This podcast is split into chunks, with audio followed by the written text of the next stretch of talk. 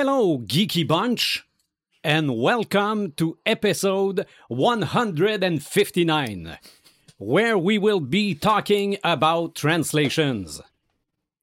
Hola, entusiastas, y bienvenidos al episodio 159 en el que hablamos de traducción.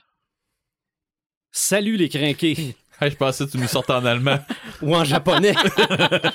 Salut les crinqués et bienvenue à l'épisode 159 où nous parlons de traduction. Marc de Paperman Gagnon, Joël Imaginatrix Rivard, Eric Red de Gamer Bourgoin et Sylvain des Animator Bureau. C'est le podcast des crinqués.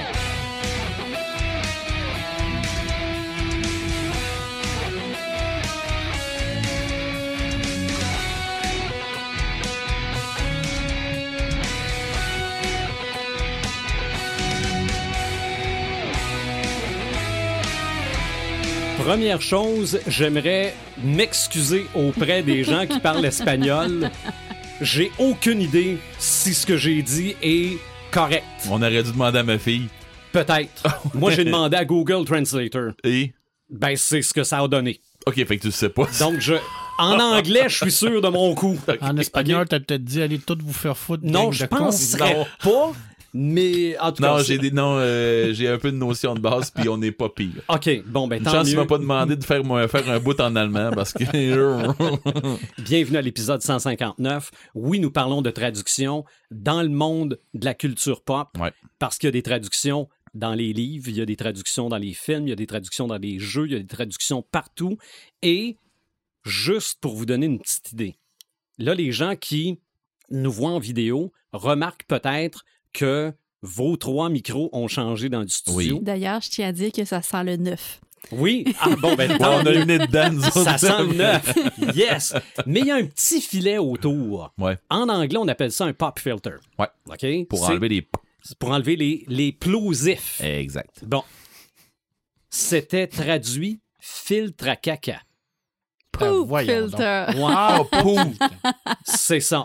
Donc, ça, j'ai- P-O-O-P, là. c'est ça. Ouais, ben, ça, si ça avait été ça, la traduction aurait été bonne. Ben, Oui. Ça peut peut-être nous empêcher de dire de la merde. Exactement. C'est exactement ce que Ouais, mais ça ça peut. J'ai une tante là que c'est, tu sais, j'ai une tante qu'on montait là, puis Ok. c'est euh, and now you're done, tu sais, en voulant dire euh, et, et vous avez fini, tu sais, Oui, ça. euh, et- et tout est fini, bon. Ouais. Mais c'était rendu euh, Vous êtes à la bien fin. cuit? Non, euh, c'était marqué et maintenant vous êtes fini.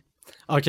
Bon, Ok. fait que écoute, tu... Ça, c'est pas du Google Translate, ça, c'est du Google Wish, là. Ah, non, Ah, ça n'a pas de sens. là. Ça n'a pas de bon sens. Non, non, non, il y y a- non, il y y des a, fois, il y a c'est plein, il y a plein d'histoires comme ça. Là. Oui. Fa- Traduire mot à fabriqué, fabriqué euh, made in Turkey, fait en Inde. Là. Ça, c'était mauvais, ça. ça, c'était mauvais. Je Mais- l'ai vu. Je l'ai vu, ça aussi. Mais probablement que même dans la culture pop, des traductions un peu louches, on en a aussi. C'est clair. là. On va avoir l'occasion de parler de tout ça. Merci de nous écouter par les différentes plateformes de streaming et en vidéo sur YouTube. Donc, Paperman, salut. Salut! Imaginatrix, salut. Hello. Et Rouge le joueur, salut. Bonjour, l'animateur. Oui, ah, ça, Comment bon, vas-tu? bon, ça, ça- ça va très bien. Ça va très, ça va très bien. Euh, je parle pour j'ai parlé en espagnol pour la première fois de ma vie, donc ça- Je pensais que t'allais dire. Je viens de dire les dernières paroles en t'appelant Ah, comme ça. peut-être aussi, mais j'espère au moins me rendre jusqu'à la fin du podcast. On, on verra après dans le stationnement. C'est ça. À 4 heures dans le tunnel pour les habitués de Rivière-du-Loup. On parle de traduction Yes. aujourd'hui, puis je pense qu'on va avoir du fun parce qu'on a du fun depuis qu'on a décidé de parler de traduction. Joël, qu'est-ce que ça t'inspire, toi, les traductions? Ben moi, ce que je trouve super cool avec ce sujet-là, c'est que ça me Tu peux dire permet... n'importe quoi, on comprendra pas. Euh, je peux, ouais, je pourrais me mettre à parler très québécois et là, il n'y a plus personne qui va nous comprendre. Mais non, en fait, c'est que euh, ça nous fait découvrir un métier qui est comme pas vraiment connu, euh, tu sais, qui est comme un peu backstage, si on Mhm. veut, là, qui, qui, qui est très méconnu. Et euh, ça, ça m'a fait un peu rechercher sur le sujet, tu sais, co- comment, qu'est-ce que ça prend pour être traducteur, comment ça fonctionne. Euh, évidemment, je me suis plus intéressée aux euh, traducteurs littéraires. Euh, parce que c'est mon domaine. Euh, j'en, j'en connais quelques-uns qui travaillent là-dedans, fait que ça m'a, ça m'a servi un peu de point de base. Euh, qu'est-ce que ça prend pour être, euh, pour traduire des œuvres littéraires?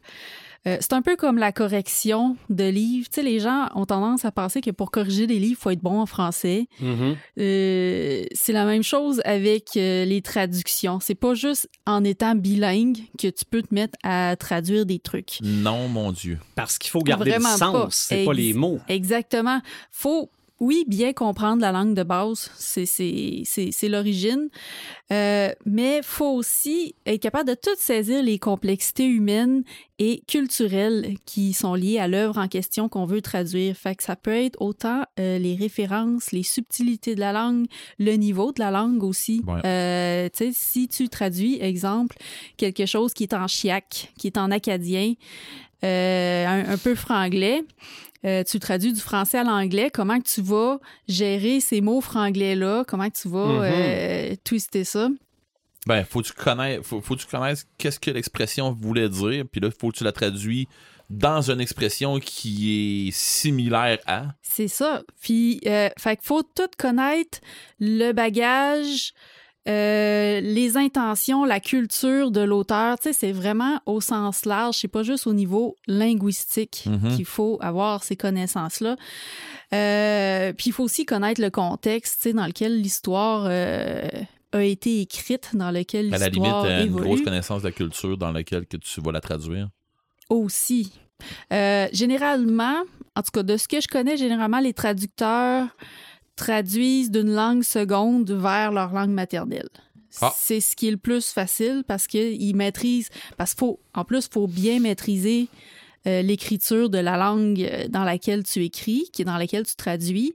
Fait que euh, c'est, c'est, c'est un petit peu le, le, le piège à éviter si on veut là de dire ah ben moi je suis euh, j'aime l'anglais je veux traduire des trucs en anglais Euh, tu sais il y a des formations qui se donnent à Ouais. l'université Ouais, pour moi, ça je fais là. le contraire à mon travail.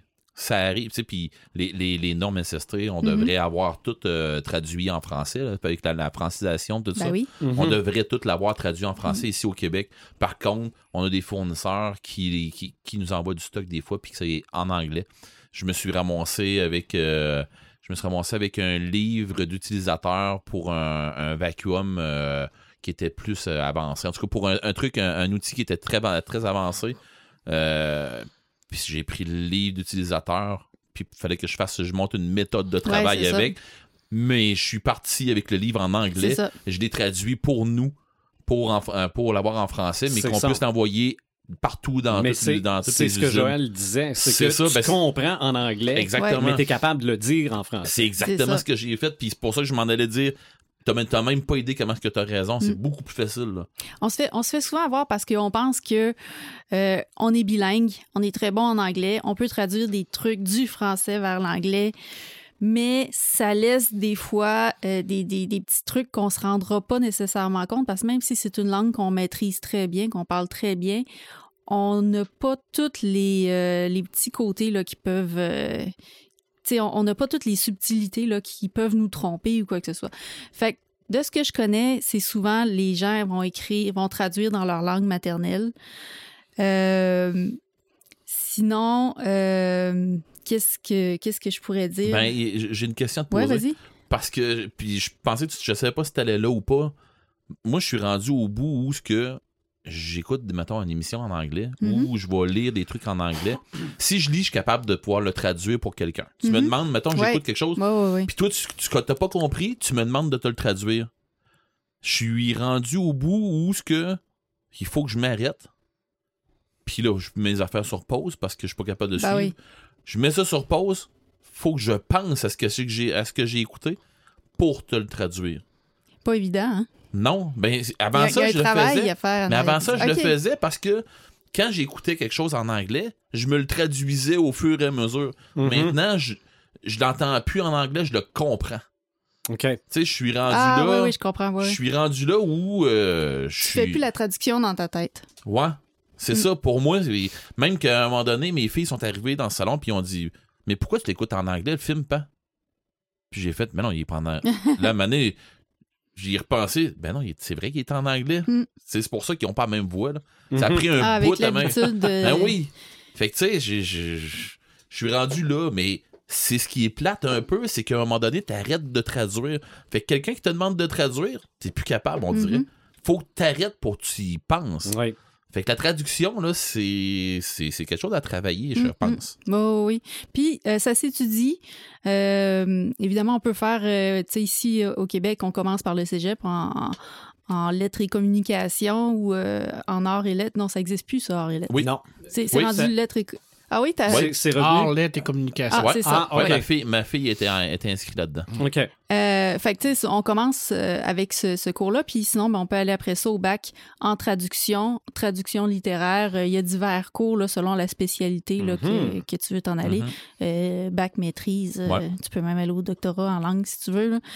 Euh, puis, euh, c'est ça. Après ça, ben, euh, en parlant d'université, euh, saviez-vous qu'il y avait des jeux de la traduction? Non. Des translation games. Les jeux de la traduction. Des jeux de la traduction. En fait, c'est des universités euh, néo-brunswickois- néo-brunswickoises, québécoises et euh, ontariennes qui se rassemblent euh, une fois par année ensemble et ils se font des épreuves de traduction. Ça peut être du français vers l'anglais ou de l'anglais vers le français. Fait Le ça- chiac embarque là-dedans? euh, Il y, a- il y a eu une année Ben, où... je sais pas, il y y, a eu une année où il y avait à traduire, je pense, euh, c'était une chanson en chiac. Fallait qu'il la, traduise vers l'anglais. OK. Euh, me semble que, que c'était ça, mais ça peut être des épreuves euh, de traduction en audiovisuel, des chansons, de la poésie. Euh, il y a une épreuve d'adaptation publicitaire, de bande dessinée. Puis, c'est c'est les jeunes, dans le fond, qui sont super passionnés par le métier qui s'apprête à faire dans la vie, qui est la traduction, euh, qui, ça, qui s'embarque là-dedans. Puis c'est un peu une compétition amicale. Tu sais, ils créent des liens entre euh, les, les étudiants des différentes universités. Euh, il y a aussi le prix Jerry Boulet qui est remis pour le meilleur esprit d'équipe. Et euh, cette année, euh, ça a lieu normalement au mois d'avril, au printemps, à chaque année. Cette année, c'était la 17e édition qui a lieu à l'Université de Moncton. Fait que c'est vraiment fascinant de, voir ça, de, voir la passion des jeunes par rapport à, à ce qu'ils font. Euh, sinon, mais du côté de l'Europe, en France, il y a le festival euh, VOVF, Traduire le monde, qui, euh, à chaque année, au mois d'oc- d'octobre, euh, se rencontre pour parler des littératures étrangères, mais sous l'angle de la traduction. C'est très intéressant. Il y a plein d'activités qui tournent autour de ça. Ça se passe, euh, cette année, c'est la 11e édition au mois d'octobre. Ça se passe à GIF sur Yvette. Fait qu'il y a quand même euh, beaucoup d'intérêt, euh, les, les gens qui travaillent là-dedans. Mais là, c'est beau, tu, tu suis une formation là-dedans. Euh, tu fais comment exactement pour euh, te faire connaître dans le milieu ou ben non pour De la traduction. ouais de la traduction pour euh, tu sais aller chercher des contrats ou Ouais. ou à l'inverse un auteur tu sais qui veut être traduit euh, fait comment? Euh, pour ce qui est d'un auteur qui veut être traduit, ben là, ça dépend. Hey, de- J'espérais que tu me posais pas de question pour vrai. Et Qu'est-ce que t'en penses, Eric? Ah non, pour vrai, pour vrai, là, tu me poserais cette question-là, Mhm. je pense que je passerais par des maisons d'édition. C'est la maison d'édition qui fait tout. Ça, ça dépend, en fait. C'est la, c'est la seule affaire qui me vient à l'idée de demander est-ce que vous avez besoin de traducteurs Mhm. pour amener votre, le- un livre X? C'est un, un- bon point de départ. C'est les maisons d'édition, pas mal toutes transitent par là. Euh, c'est sûr que euh, ça fonctionne pas mal à l'ancienne, c'est-à-dire selon les contacts, puis tu sais, selon le bouche à oreille. Euh, fait que les maisons d'édition vont souvent discuter entre elles, les maisons d'édition francophones et les maisons d'édition anglophones, tu sais, peuvent se pousser des titres, dire ah comme ah, j'ai un auteur qui vaudrait vraiment la peine d'être traduit, peuvent se discuter comme ça. Euh, mais ils font souvent affaire avec leur réseau de contacts. Puis ça, le réseau de contacts, euh, ça se crée souvent en allant dans les événements. Fait que comme je vous parlais, euh, le, le, le, le, concours euh, Les Jeux de la traduction, ou ben non, euh, ça peut être des lancements, ça peut être le Congrès boréal ici au Québec, ça peut être les Imaginales, Imaginales. en France. Euh, au Québec, on a même un festival de la littérature bilingue qui est le Métropolis Bleu. Vraiment une bonne occasion pour rencontrer euh, auteurs anglophones, francophones, les traducteurs, les éditeurs, euh, autant anglophones, francophones. Fait c'est vraiment en se montant euh, un réseau de contacts comme ça que les gens euh, peuvent percer dans, dans le milieu. Il y a même les éditions Alto qui, eux, euh, se spécialisent dans la traduction. Ils publient des œuvres québécoises, mais ils publient aussi euh, des romans canadiens ou québécois anglophones, mais ils les traduisent en français. Puis, euh, c'est comme ça que l'éditeur fonctionne. Il fonctionne vraiment avec ses contacts. Euh, des, des, fois, c'est euh, une traducteur ou un traducteur. Euh, ou un, une traducteur ou une traductrice qui va euh, aller le voir pour dire Hey, euh, j'ai lu telle chose, j'aimerais ça le traduire, t'embarques-tu? Ben non, lui, il lit des trucs en anglais, puis il va voir la maison d'édition anglophone pour dire. OK. Fait ça fonctionne beaucoup comme ça. Ça peut fonctionner aussi plus en autopublication. Tu sais, parce que les, maisons d'édition vont beaucoup rechercher qu'est-ce qui est vendeur, qu'est-ce qui est très populaire, euh, ou ben non, vont essayer euh, de pousser leurs titres qui sont plus populaires vers l'anglophone. Mais euh, pour les petits auteurs qui sont moins connus, c'est pas une avenue qui peut être euh, très envisageable. Fait que là, on peut aller plus euh, du côté de l'auto-édition en faisant affaire avec des traducteurs, euh, en les prenant à contrat ou à la pige et en payant nous-mêmes là, les frais. Puis là, à partir de ce moment-là, ben, ça implique qu'il va falloir que tu fasses les démarches pour aller te faire éditer Mm. en anglais par la suite. Fait que ça peut Ça doit être... être assez des sous, ça. Euh, c'est c'est payé, euh, c'est payé au mot, en fait. Fait que, ça dépend de la longueur de l'œuvre. Ça dépend de la complexité. C'est sûr que si tu as un, un niveau de langue qui est très euh, régional ou rural, ça, ça augmente la complexité, ça augmente Mhm. les coûts. Fait que, euh, fait que ça, ça dépend de certains facteurs aussi. Euh, puis sinon, une autre façon que les, les, les gens peuvent entrer en contact, ben, c'est vraiment quand que l'auteur rentre en contact direct avec le traducteur ou la traductrice. Euh, c'est le cas d'une traductrice et d'un auteur. Euh, la traductrice s'appelle Émilie Lamarée et l'auteur qu'elle a commencé à traduire s'appelle Rich Larson. Alors, euh, Émilie euh, dans le fond, ils se sont rencontrés justement au jeu de la traduction. Euh, sont rentrés en contact à ce moment-là. Et quand elle a lu ses textes qu'il écrivait, euh, ben là, elle a eu envie de les traduire. Elle a tout de suite accroché sur ses textes.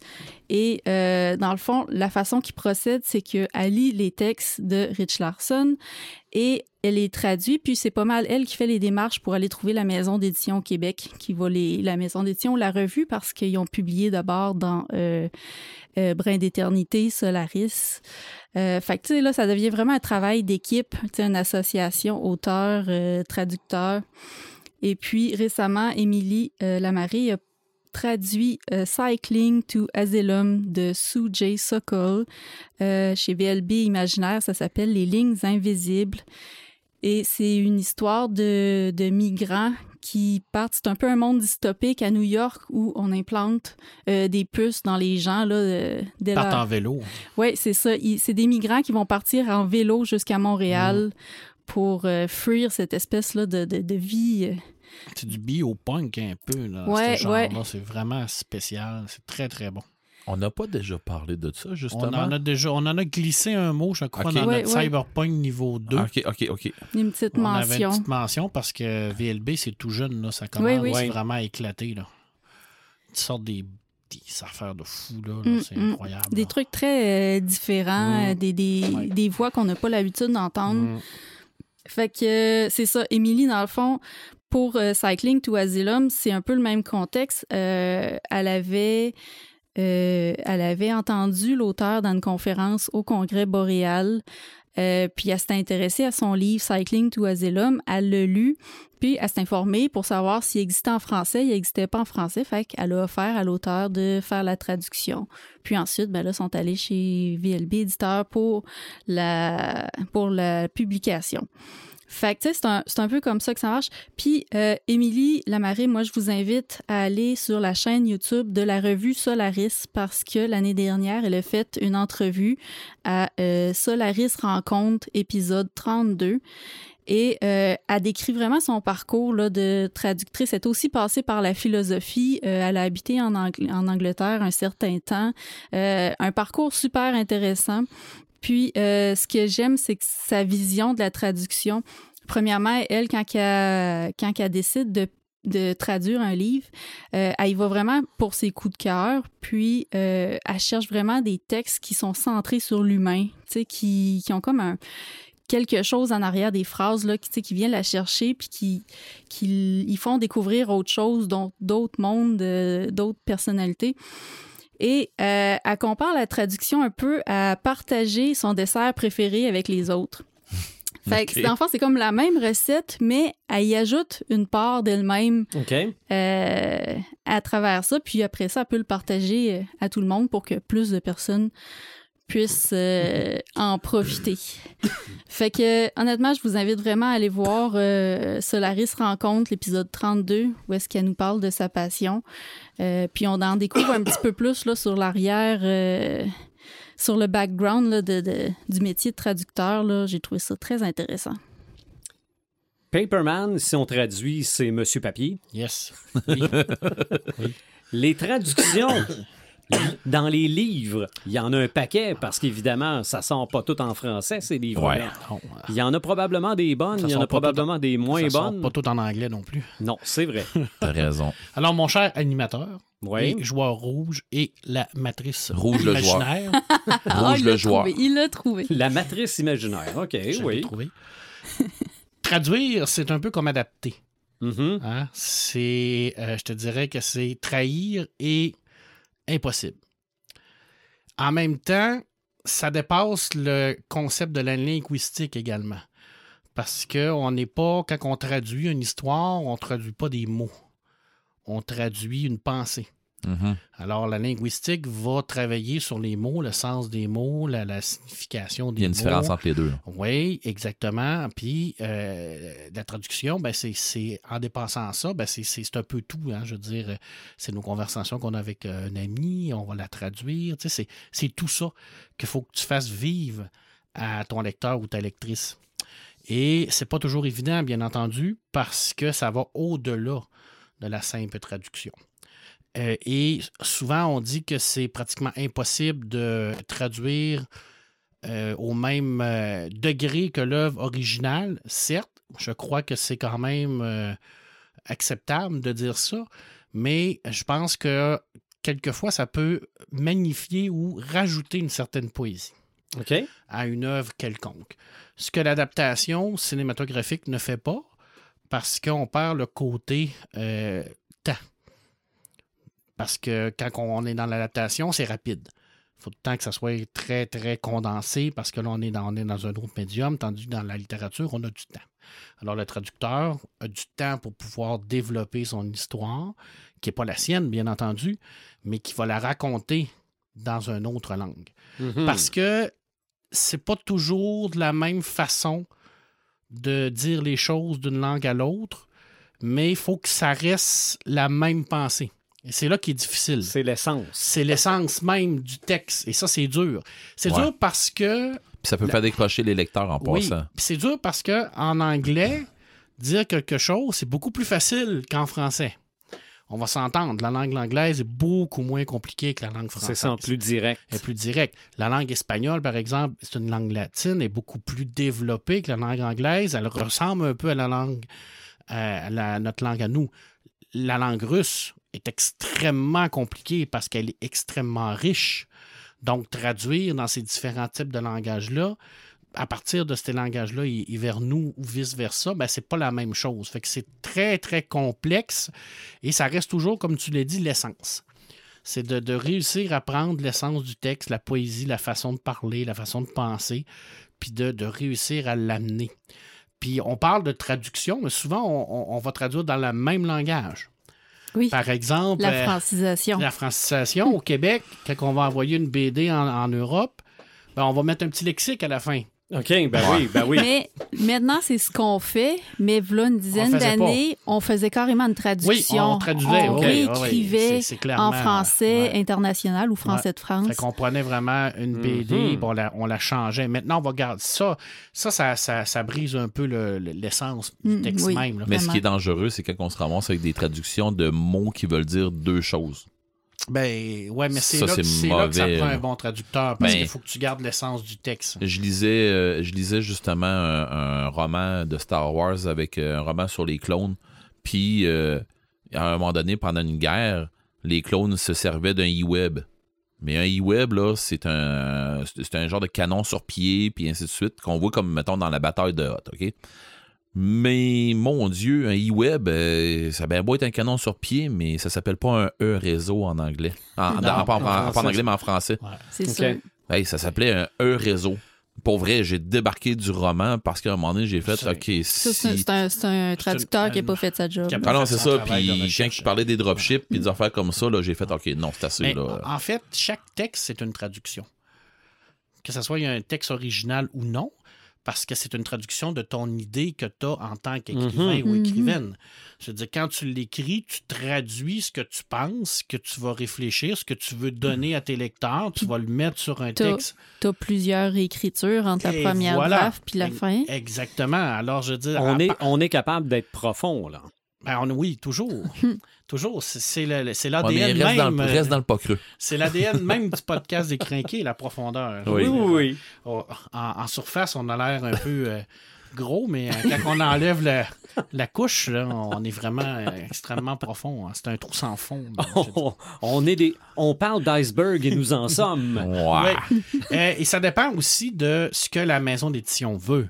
Mhm. Tu sais, Je veux Mm. dire, quand tu vas traduire un roman de Star Wars, ce que la maison veut d'édition veut, c'est qu'il soit en français le plus rapidement possible. Que ce soit e-web ou que ce soit e-réseau, il sent pip. Ouais, c'est Tu ça. Il y, a, il y des plus grosses boîtes aussi qui s'en foutent un peu plus Exactement. versus des éditeurs qui vont être plus minutieux. Je te donne tant de temps pour que ça sorte. Il faut que ça sorte. Il faut Mm. que ça sorte. Tandis que tu as d'autres éditeurs où ils vont prendre plus le temps de bien aller travailler avec le traducteur ou la Mm. traductrice pour a- arriver avec un élément de, Des de fois, qualité. des fois, tu as même une équipe de traducteurs pour une Souvent, même ben, c'est de plus en plus. Mm. Et le, le phénomène qu'on a présentement en Europe euh, et un peu partout dans la francophonie, c'est qu'on retraduit. C'est qu'on Ouais. on, on a vu Ouais. cette, on a vu cette, euh, cette faiblesse-là de la traduction à l'époque où ce que les maisons d'édition sortaient les, les- les textes le plus rapidement possible pour que ça soit traduit. Puis euh, là, on prend le temps et on dit, ben, on va reprendre cette histoire-là, on va remettre une nouvelle équipe de traduction et on va prendre le temps Mm. de bien la traduire. Et ça, ben, de plus en plus, on le voit. On le voit avec les grands textes, les grandes histoires. On l'a vu euh, avec, euh, par exemple, Le Petit Prince, qui est le livre le plus traduit au monde, hein, d'ailleurs. OK. Le Petit Ah oui? Prince, hein, ouais, oui, je OK. pense que c'est en 380 Après, après la. Bible? Avant la Bible. Avant la Avant Bible? la Bible. Wow. ouais, oui, c'est le livre le plus traduit au monde. J'ai 380 quelques langues, là. C'est, c'est épouvantable. J'avoue que le. Petit Prince, il n'est pas, il est pas limité à une religion. Non, effectivement. Je veux dire, la, la Bible, je pense pas qu'on la traduise en Euh, arabe. là. C'est pas- non, mais. En japonais. C'est en japonais non plus. Mais je veux dire, c'est probablement plus distribué. Ben, c'est, Ah, ben, que- c'est une histoire universelle de Mm. base. Non, non, non, je te parle. J'étais sûr que la Bible était plus Ben, distribuée. la Bible, que- c'est le livre le plus lu au monde, mais c'est pas le livre le plus traduit au monde. Ah, ok. C'est, c'est- ça, c'est, c'est, c'est, c'est, c'est, c'est Le, le, le, public du Petit Prince est plus niché que, que la Bible. Tout à fait, mais c'est le livre le plus traduit. Mais c'est ça, aujourd'hui, on prend le temps de bien traduire. Il y a eu une époque, ben, pas tous, ça dépend, ça dépend des livres aussi. Mhm. C'est comme je l'ai dit tout à l'heure, ça dépend des, des- des auteurs, ça dépend ce que tu veux faire avec ta, avec ta tra- traduction. Euh, puis je pense qu'il y, y a une certaine qualité aussi scénaristique. Je veux dire, quand tu. euh, euh, une qualité d'écrivain ou d'écrivaine, je veux dire, quand tu es engagé pour écrire une série sur Star Wars, on s'entend que c'est pratiquement des, des écrivains à la chaîne à partir de là, parce que c'est ce qu'on veut, c'est des histoires qui se passent là-dedans. Puis, tu sais, on ne veut pas nécessairement euh, gagner un prix Pulitzer ou un, euh, prix Non, littéraire non, non, avec ça. ça, Ce qu'on veut, c'est des histoires. ça. Exactement. Du craft dinner. Du craft dinner. Tandis que si on prend, mettons, le, le, le, euh, le- euh, un grand auteur qui a sorti un, un roman, ben, on va prendre le temps de le traduire, soit en sa langue maternelle. Pour ou lui en rendre hommage. pour lui rendre hommage parce que c'est c'est aussi euh, un effet de, de popularité puis un effet de vente. Ben, écoute, si t'arrives avec Ready Player One, ok? Ouais, bon, tu l'as en français, tu l'as en anglais, c'est Ready Player One. Par contre, euh, quand ils l'ont traduit, il a fallu qu'ils le traduisent comme du monde, j'imagine. Oui, puis ils l'ont traduit rapidement parce qu'ils ont voulu profiter du- de l'effet Ben, exactement, c'est là, où je m'en Ah. allais. Avec l'effet télévisuel, plus l'effet euh, en anglais que le monde l'ont lu puis qu'ils ont capoté. Euh, le monde voulait l'avoir en français. Ils ont eu une pré... Si je m'en allais un peu là-dessus tantôt, je m'en allais dire les traducteurs, ils doivent avoir une pression Mhm. qui n'a pas de sens. Énorme. Énorme. Ben, je te dirais Ah. que Les auteurs aussi, là, Oui, Oui. c'est vraiment un milieu. Au niveau des deadlines, c'est vraiment un milieu qui, épouvantable. qui, qui est tough. Ouais, mais je veux très, dire, très tough. je veux dire, si tu te ramasses dans des auteurs, comme euh, Marc disait tantôt, Mm. des auteurs à la chaîne, si tu veux sortir un roman de fou, puis tu sais, Mm. tu veux sortir le best que tu peux faire, c'est une chose. D'après moi, euh, c'est là que tu te mets de la pression beaucoup, beaucoup, Non, non, beaucoup. non, non. Mais un coup que tu as signé avec un éditeur, là, Ah, oui. là, tu as des délais, Oui. puis tu as des corrections à faire, puis c'est des deux semaines, des Ah, un des mois pour ouais, faire ce que Ouais, toi, ouais. tout seul, tu prendrais peut-être trois, quatre mois à faire. Là. Ouais. Tu sais, Puis la traduction, c'est la, c'est la, La même chose aussi. procrastination n'a plus sa place. c'est- c'est- non, c'est ça. C'est à partir du moment où tu as un contrat de signé. Ouais, ouais, ouais, ouais, ouais. Là, c'est comme euh, tu, tu te fais pousser. Là. Ah Oui, oui. Mais ce qui est difficile avec la traduction, c'est que l'auteur ou l'autrice, euh, c'est son texte à elle, c'est sa traduction, dans le fond, de ses Ouais. idées qu'elle va le mettre. Mhm. Tu peux pas réellement, après ça, aller contre ça. Tu, sais, tu vas lire le livre, tu vas dire j'aime ça ou j'aime pas ça, mais tu peux rarement critiquer. Euh, ah, moi, j'aurais écrit ça comme Il y ça. il y a une incohérence Il a- là. là. Tandis que le traducteur, lui, ben, il y a beaucoup de gens qui vont dire Ah, moi, j'aurais pas traduit ça comme ça. Ah oui. J'aurais pas fait ça comme ça. Pourquoi il a traduit ça de même? Qu'est-ce qui. Non, tu sais, c'est pas vraiment ça qu'il voulait dire dans le texte. Pourquoi qu'il l'a appelé Malicia au lieu Ouais, de Rogue? ouais, ouais, ouais, voilà. Fait que, tu sais, je veux dire, c'est- difficile aussi parce que là, on a, on beaucoup de gérants d'estrade Hmm. dans le Ben, domaine de la traduction. Ben, dans le domaine de la culture pop. dans la culture pop également. Eh, Puis avec les, les réseaux sociaux, ben malheureusement, ben, des fois, ça a un pire, impact, euh, euh, un impact assez, euh, assez incroyable. Euh, ben, bref, c'est ça. Je veux dire, c'est pas facile de traduire. Je pense aussi qu'il y a énormément de recherche à faire. Traduire, c'est pas seulement prendre un Mm. texte puis de faire euh, ça, c'est un mot, ça, c'est un mot, Non, ça, c'est un verbe. faut d'abord connaître l'histoire, faut d'abord connaître l'auteur. Si tu as la chance, faut discuter avec lui, Mm. ce qui n'est pas toujours évident. là. Ouais, des fois, ils sont morts. Des fois, ils sont morts. Fait que là, dans ce cas-là, c'est- c'est c'est plus. On n'est pas encore rendu à les ressusciter à l'intelligence Ça artificielle. s'en vient, ça. On travaille là-dessus. là. Ça- On ça travaille fort. Bientôt, on travaille fort. Puis euh, c'est ça. Alors, c'est, c'est- je pense qu'il y a beaucoup de recherches aussi à faire par rapport à ça. Puis, euh, dans les. je je moi, j'ai beaucoup d'amis traducteurs en Europe. Des gens qui travaillent très fort au niveau de, de- de la traduction d'œuvres littéraires qui sont quand même reconnus comme étant des grands traducteurs. Souvent, sont un peu dans l'ombre, comme Joël l'a dit tout à l'heure. C'est un peu comme les coloristes en BD. Oui. C'est Ouais. des gens qui, qui sont en arrière, qu'on on n'a pas tendance à mettre de l'avant. Et pourtant, c'est excessivement important parce que Ben oui. le livre que toi tu lis, tu le lis en français, même s'il est, il est en anglais au départ. Mais je veux dire, l'histoire, ben, c'est, c'est, c'est l'auteur qui te, l- qui te l'a écrit, mais c'est le traducteur qui te la raconte. C'est ça. fait que c'est comme c'est différent. Fait que c'est un travail d'équipe entre les deux. Fait que je veux dire, c'est très, très, très important euh, le métier de traducteur. Puis être un bon traducteur, je pense que c'est, c'est une question de temps. C'est une question de, de, de, de- aussi de. Je pense que c'est des gens passionnés aussi, parce qu'il faut vraiment que tu aimes beaucoup la langue. Il faut que tu aimes beaucoup le- le- le- la littérature. Tu fais pas ça si tu n'aimes pas ça. Puis je pas sûr non plus que c'est un métier qui est excessivement euh, rentable non plus, parce qu'il faut que tu en fasses en petit péché. là, pour- Si à moins, à moins que tu sois un gros nom. Là. auteur, là, c'est Ouais, pas... à moins euh, que tu sois un très, très, très, très gros nom, là, je te dirais que c'est, c'est, c'est pas facile. Moi, je vais t'en nommer euh, cinq. Je vais te commencer par Patrice Louinet. Mhm. Euh, Patrice Louinet, qui, lui, est un grand, grand euh, connaisseur de Robert Howard. J'en ai déjà parlé récemment. Euh, et lui euh, est parti du fait que il a, lui, a décidé de retraduire Howard parce qu'Howard est dans le domaine public. Alors, si tu, tu voudrais faire, tu pourrais le faire aussi. Tu pourrais décider de dire, moi, je prends tous les textes d'Howard et je les retraduis. Tu aurais le droit, c'est dans le domaine public. Et euh, effectivement, la traduction d'Howard était très mauvaise parce qu'à l'époque, il n'y avait pas réellement de, de succession à Howard. Puis c'était un peu comme c'était un bordélique, les textes un peu partout. Euh, Il y a des gens qui ont voulu faire un peu d'argent avec ça.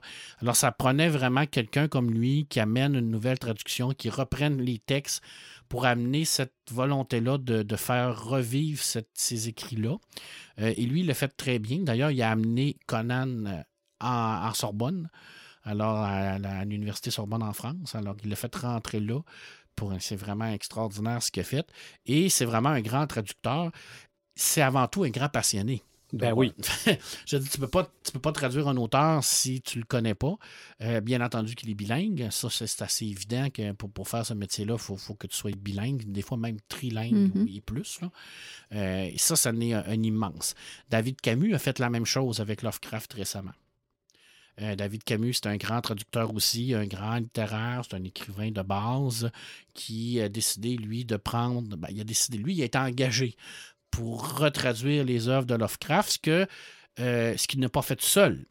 Comme Joël l'a dit tout à l'heure, il y avait une équipe de traduction, je pense, d'une quinzaine de personnes. Et là, ça veut dire que tu as 15 personnes qui sont avec toi euh, et toi, tu chapeautes tout ça. Euh, et euh, c'est des personnes qui sont là pour t'appuyer. Alors, quand tu as un problème au niveau de la linguistique, qu'est-ce que Lovecraft voulait dire? Qu'est-ce qu'il qu'il pensait par rapport à ce texte-là? Comment on peut traduire ce mot-là? Ben, je dire, c'est un, travail d'équipe. On va aller voir. Toi, qu'est-ce que tu en penses? Ce Je- que je suis content, c'est qu'ils n'ont pas brisé les termes de Lovecraft. Exactement. Le Shub-Niwirat, ça, laisse- ça reste le Shub-Niwirat. Oui, mais ça, là, ça paraît de même. Mais comment ça s'est fait autour de la table, je ne le sais pas. C'est sûr qu'il y a eu des discussions avec l'éditeur et avec les traducteurs, Ouais, l'équipe c'est de ça. traduction. Euh, euh, David Camus a fait ça en collaboration avec Christophe Till, qui est un autre grand traducteur Mhm. de Lovecraft. Et récemment, ils ont mis en campagne sur financement la traduction au complet, ben pas au complet, mais d'une partie de la correspondance entre Lovecraft et Howard. Alors ça, c'est vraiment extraordinaire parce que ça s'est jamais fait. Alors ça, ça va être un- une grosse... euh, Mais dans la culture pop, culture geek, parce qu'on parle de tout ça, là, on est vraiment dans, dans la big traduction, la Ben grosse oui. traduction de deux œuvres majeures, deux piliers de, du- de, de la culture geek comme on la connaît aujourd'hui. Deux, deux, deux personnes qui ont, qui ont tout qui ont tout chamboulé, je veux dire, un peu dans, dans cette culture-là. Et euh, ce, que, ce ce que ça nous permet, en tant de- que lecteur, ben, c'est de, de voir ces deux auteurs-là d'une façon différente parce que on, on- avec les anciennes traductions, bon, on n'avait pas réellement la, la pensée ou la poésie de, de, de- de l'écriture qu'ils voulaient, qu'ils voulaient nous, nous, nous donner. Et là, on l'a maintenant. Alors oui, c'est une relecture qu'il faut se taper. Alors je, je- je vous le dis carrément, là, si vous relisez les nouvelles traductions de Lovecraft par David Camus, vous allez redécouvrir un nouveau Lovecraft. OK.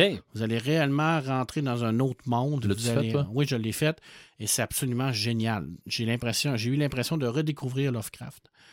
Puis Mais plein- les montagnes hallucinées, ça reste des montagnes hallucinées. oui, mais c'est toute l'histoire, c'est toute la façon de raconter l'histoire, c'est toute la. Lovecraft n'était pas un grand écrivain. Tu sais, c'était pas, euh, c'était pas un super. euh, non, mais il est capable de nous emmener quelque Mais part. Là. Il, il y avait une écriture qui était particulière, puis c'est pas une écriture qui est facile à, à- à traduire. Puis je pense que David Camus a travaillé très fort là-dessus. Alors tapez-vous ça, ça vaut vraiment, mais vraiment la peine. Euh, écoute, j'en ai un autre. euh, lui, vous, le connaissez peut-être moins un peu. Euh, J'en parle parce que. Est-ce que je suis pas en avant de mon micro là? Laurent Kensi. Laurent Kensi, c'est un auteur, encore de base, un traducteur, c'est un craqué, un craqué comme nous autres un peu. Et lui, il a été mandaté par la maison d'édition le, le Diable au Fauvert pour traduire William Gibson. Alors, c'est le nouveau traducteur officiel de William Gibson. Un autre pilier. un autre pilier, je veux dire, du, du- Et là, traduire du William Gibson, ça avait déjà été fait, euh, mais c'est pas facile. Là, les gens qui ont lu William Gibson en anglais ou en français savent que c'est euh, des thèmes euh, extrêmement compliqués. Comment qu'on traduit ça? Euh, il a travaillé excessivement fort pour amener une cohérence autour de ça, parce que la- l'ancienne traduction, des fois, manquait de cohérence un peu. Là, on a rajouté vraiment les thèmes, on va les garder dans son propre langage, comme William Gibson l'avait dit. Et on a encore ce- cette, sensation de être comme pas là, là, pas être au courant de tout ce qu'il veut nous dire. là. Mais c'est. Je pense que quand tu lis William Gibson en anglais, tu as cette sensation-là. De se dire, ben, je suis comme dans son monde, fait que je comprends pas tout, c'est correct. Puis la nouvelle traduction te donne cette sensation-là aussi. Hey, des lis- fois, là, t'es-tu obligé de tout comprendre? Non, du non, coup? je pense que non. Je pense que c'est euh, effectivement, ça fait partie de, de- du truc. Euh, écoute, je te parle d'un bouquin là, extraordinaire. C'est un bouquin russe qui n'a jamais été publié en Russie d'ailleurs. OK. Mais c'est un bouquin russe. Ça s'appelle Nous de Engenin Zamyatin. Euh, et euh, Nous, c'est un peu comme le 1984, mais qui a été écrit beaucoup à- à l'avance. Pourquoi j'ai l'impression qu'on en a déjà parlé? On en a déjà parlé parce que c'était un, un de sa m'allume, mais je t'en parle parce que il n'y avait jamais eu une traduction au complet de ce livre-là, parce que c'est un livre qui était interdit. En Russie, euh, il n'y avait pas le droit de le sortir parce que ça, ça discutait un peu de, ben, fortement euh, de, la, façon de faire des Russes. Là. Mettons qu'il n'était pas tout à fait pour ça, fait qu'il était un peu comme un ennemi du, parti. Euh, et ce livre-là s'est euh, s'est promené un peu partout. Il y a eu beaucoup de traductions, mais jamais officielles ou jamais complètes. Et ben là, la maison d'édition a décidé de, le traduire avec une nouvelle traduction d'Hélène Landry, Hélène Henry. Et là, on a vraiment l'histoire au complet de nous. Et on a le précurseur de ce mouvement-là que Orson Welles a amené avec 1984. Euh, et, comme je le Euh, disais, George Orwell. George Orwell. Je sais quoi j'ai dit? Orson, Orson Welles. Welles, ça c'est l'acteur. Ouais, ben là, j'étais là, j'étais là, je me Hey, suis dit. Colin, mais George, Je, je- me- je me suis- je me suis dit, je vais Puis l'aider un Puis peu. le pire, c'est que je le vois là, avec sa, sa grosse moustache, là, puis c'est dans ma Son- tête. son chapeau puis son, son gros chapeau cigare. puis son gros cigare. fait que là, j'étais pas dans le même, dans le même bonhomme. Merci, c'est le Ça me fait plaisir. animateur. Euh, Animateur. c'est vraiment une très, très belle traduction euh, parce que euh, il y a beaucoup de poésie à l'intérieur de cette écriture-là et, et le, le- le russe, c'est pas facile à traduire. Mhm. Je pense que ça a été une belle, une belle traduction. Sautez là-dessus parce que c'est un petit livre que vous allez pouvoir vous vanter de connaître. Puis de dire euh, 1984, hey, c'est un bon livre. Mais moi, je connais quelque chose qui a été écrit avant, puis qui est comme genre précurseur, puis c'est super hot. Puis c'est comme, tu sais, un peu underground, puis un peu niché, puis tu sais, c'est comme genre des connaisseurs qui connaissent ça. Vous allez passer pour un super brillant. Tu sais, si vous avez une nouvelle conquête ou un nouveau, con- ou un nouveau euh, une nouvelle cible dans votre vie, là, puis vous voulez l'impressionner, ben sortez-y ça. Là. OK. Tu sais, là, hey, moi, je connais nous, là, le nous de Zamatine. Hey, là, ça, ça m'a marché numéro un. C'est ça. Un c'est- roman russe interdit. Un roman russe interdit, ça, ça va C'est c'est fonctionner. ou bah donc ça va fonctionner ou bah donc l'autre va partir à la course. C'est Un un parfait pour un 5 à 7. C'est Anyway, parfait. si tu y sors ça puis qu'il se sauve à la course, soit une fille ou un gars, s'il se sauve à la course puis tu y as sorti ça, clairement, il n'est pas fait pour toi. C'est ça. Ah, Exactement. ça marchera Exactement. pas. Exactement. Il y a une BD, une série BD qui a été écrite en France par Jean-Louis Tripp, qui a été traduite en Québec par Jimmy Beaulieu. C'était. Euh, hey, Colin, je m'en souviens plus. Mémoire. Parce qu'à la base, ça se passe dans un village québécois. Euh, et euh, ça a été traduit par, un, par, un, par Jimmy, qui est un Québécois. Parce que l'origine de l'auteur, c'est un Français. Puis, il y avait- a eu, il y a eu une québécisation de cette œuvre-là. E- Exactement. Oh. Alors, c'est vraiment intéressant. Mais là, j'ai comme un blanc dans ma tête du, du titre. Ça va m'en revenir. Euh, et je termine ben, avec notre, notre, Québécois, je crois, qui est le, le, le traducteur le plus connu dans la culture geek.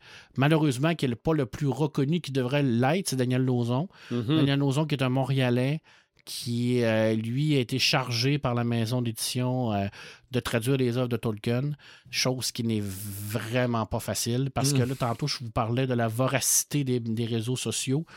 Puis on s'entend que, que Sylvain, il l'a dit tantôt, hein.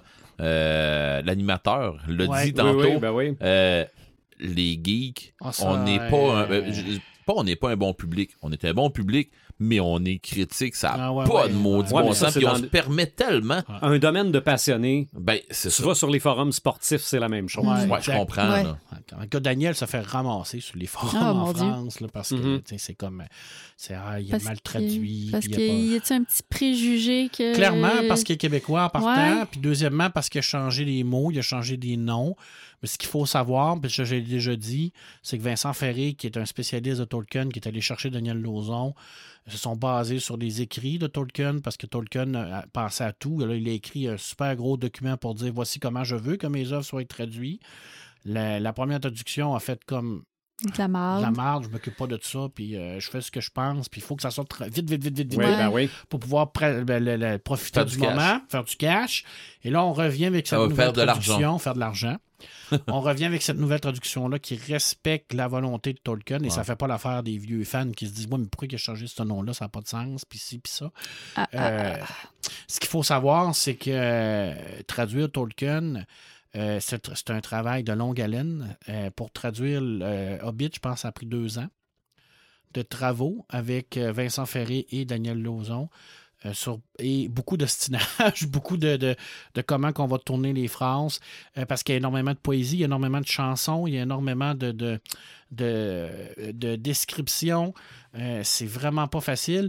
Et moi, ça me fait un petit velours de toujours penser que le traducteur d'un des, des, des livres les plus vendus au monde, les plus lus au monde, c'est un Québécois. Ça, Ben oui. Pour moi, ça, c'est, c'est comme une genre de fierté. C'est un petit gars de Montréal euh, qui, qui, est- qui est probablement le traducteur le plus connu dans la culture pop. C'est lui, parce que Tolkien, c'est, c'est le pilier de tout ça. Puis il vient de chez nous. Caroline, c'est le Mhm. fun. Moi, à, peu- à près pas connu au Québec. Non, pas connu Comme au tout Québec. le reste Ouais. là, de la. Ouais. Non, ouais. Parce qu'il faut savoir, par exemple, de. Daniel, c'est que c'est pas quelqu'un qui aime beaucoup avoir d'être à l'avant-plan. OK. Tu sais, je veux dire, Il fait pas euh, d'entrevue. non, il fait pas d'entrevue. euh, souvent, il y a des gens qui m'envoient des messages qui me disent Hey, Tu pourrais-tu y parler? J'aimerais ça l'avoir en entrevue. J'y parle, mais c'est toujours non, ça m'intéresse pas. OK. Tu sais, c'est quelqu'un qui, est- qui, est- qui est vraiment là, euh, underground. Il veut être tranquille, il veut faire On va le dire en anglais, low profile. Low profile, c'est ça. Puis là, il est en train de travailler sur les, les traductions euh, des, des prochaines œuvres de Tolkien. Est-ce qu'ils vont toutes traduire? Je ne croirais pas, parce que Vincent Ferry disait que, que dans l'histoire de la Terre du Milieu, il y a beaucoup de romans ou de livres qui ne méritent pas de traduction, parce que souvent, c'est des textes qui se retrouvent un peu partout. ouais. Fait que ce serait comme dédoubler la patente. Euh, je sais qu'Adam Tolkien a fait beaucoup de traductions aussi. Euh, et euh, c'est un bon traducteur aussi. Fait qu'ils vont garder aussi ce, ce côté-là d'œuvre que Adam Tolkien a fait. Fait qu'il traduira pas tout, mais les œuvres majeures, c'est lui qui les a traduits. Euh, en, ça, c'est magique. Là. En respectant le, en respectant ce que l'auteur voulait. Et je pense que les gens qui ont relu les nouvelles traductions, il y a une période d'adaptation. Moi, je ne peux pas dire le contraire. Là. Je veux dire, les gens qui ont, vu qui ont lu l'ancienne traduction, puis qui commencent à lire, puis il y a des noms qui changent, il y a des places qui changent, il y a des tournures de France qui sont pas pareilles. Il y a une période d'adaptation. Mais quand tu l'as lu en anglais, puis que tu le lis en français avec Daniel Lauzon, ça sonne pareil OK. et c'est là que je disais tout à l'heure que quelquefois un traducteur peut amener sa touche personnelle et magnifier l'œuvre dans, la, dans sa langue. Pas magnifier le texte, mais Mhm. magnifier l'œuvre dans sa propre langue.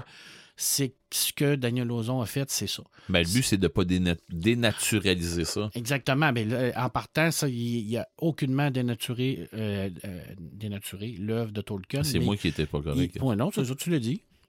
Dénaturaliser.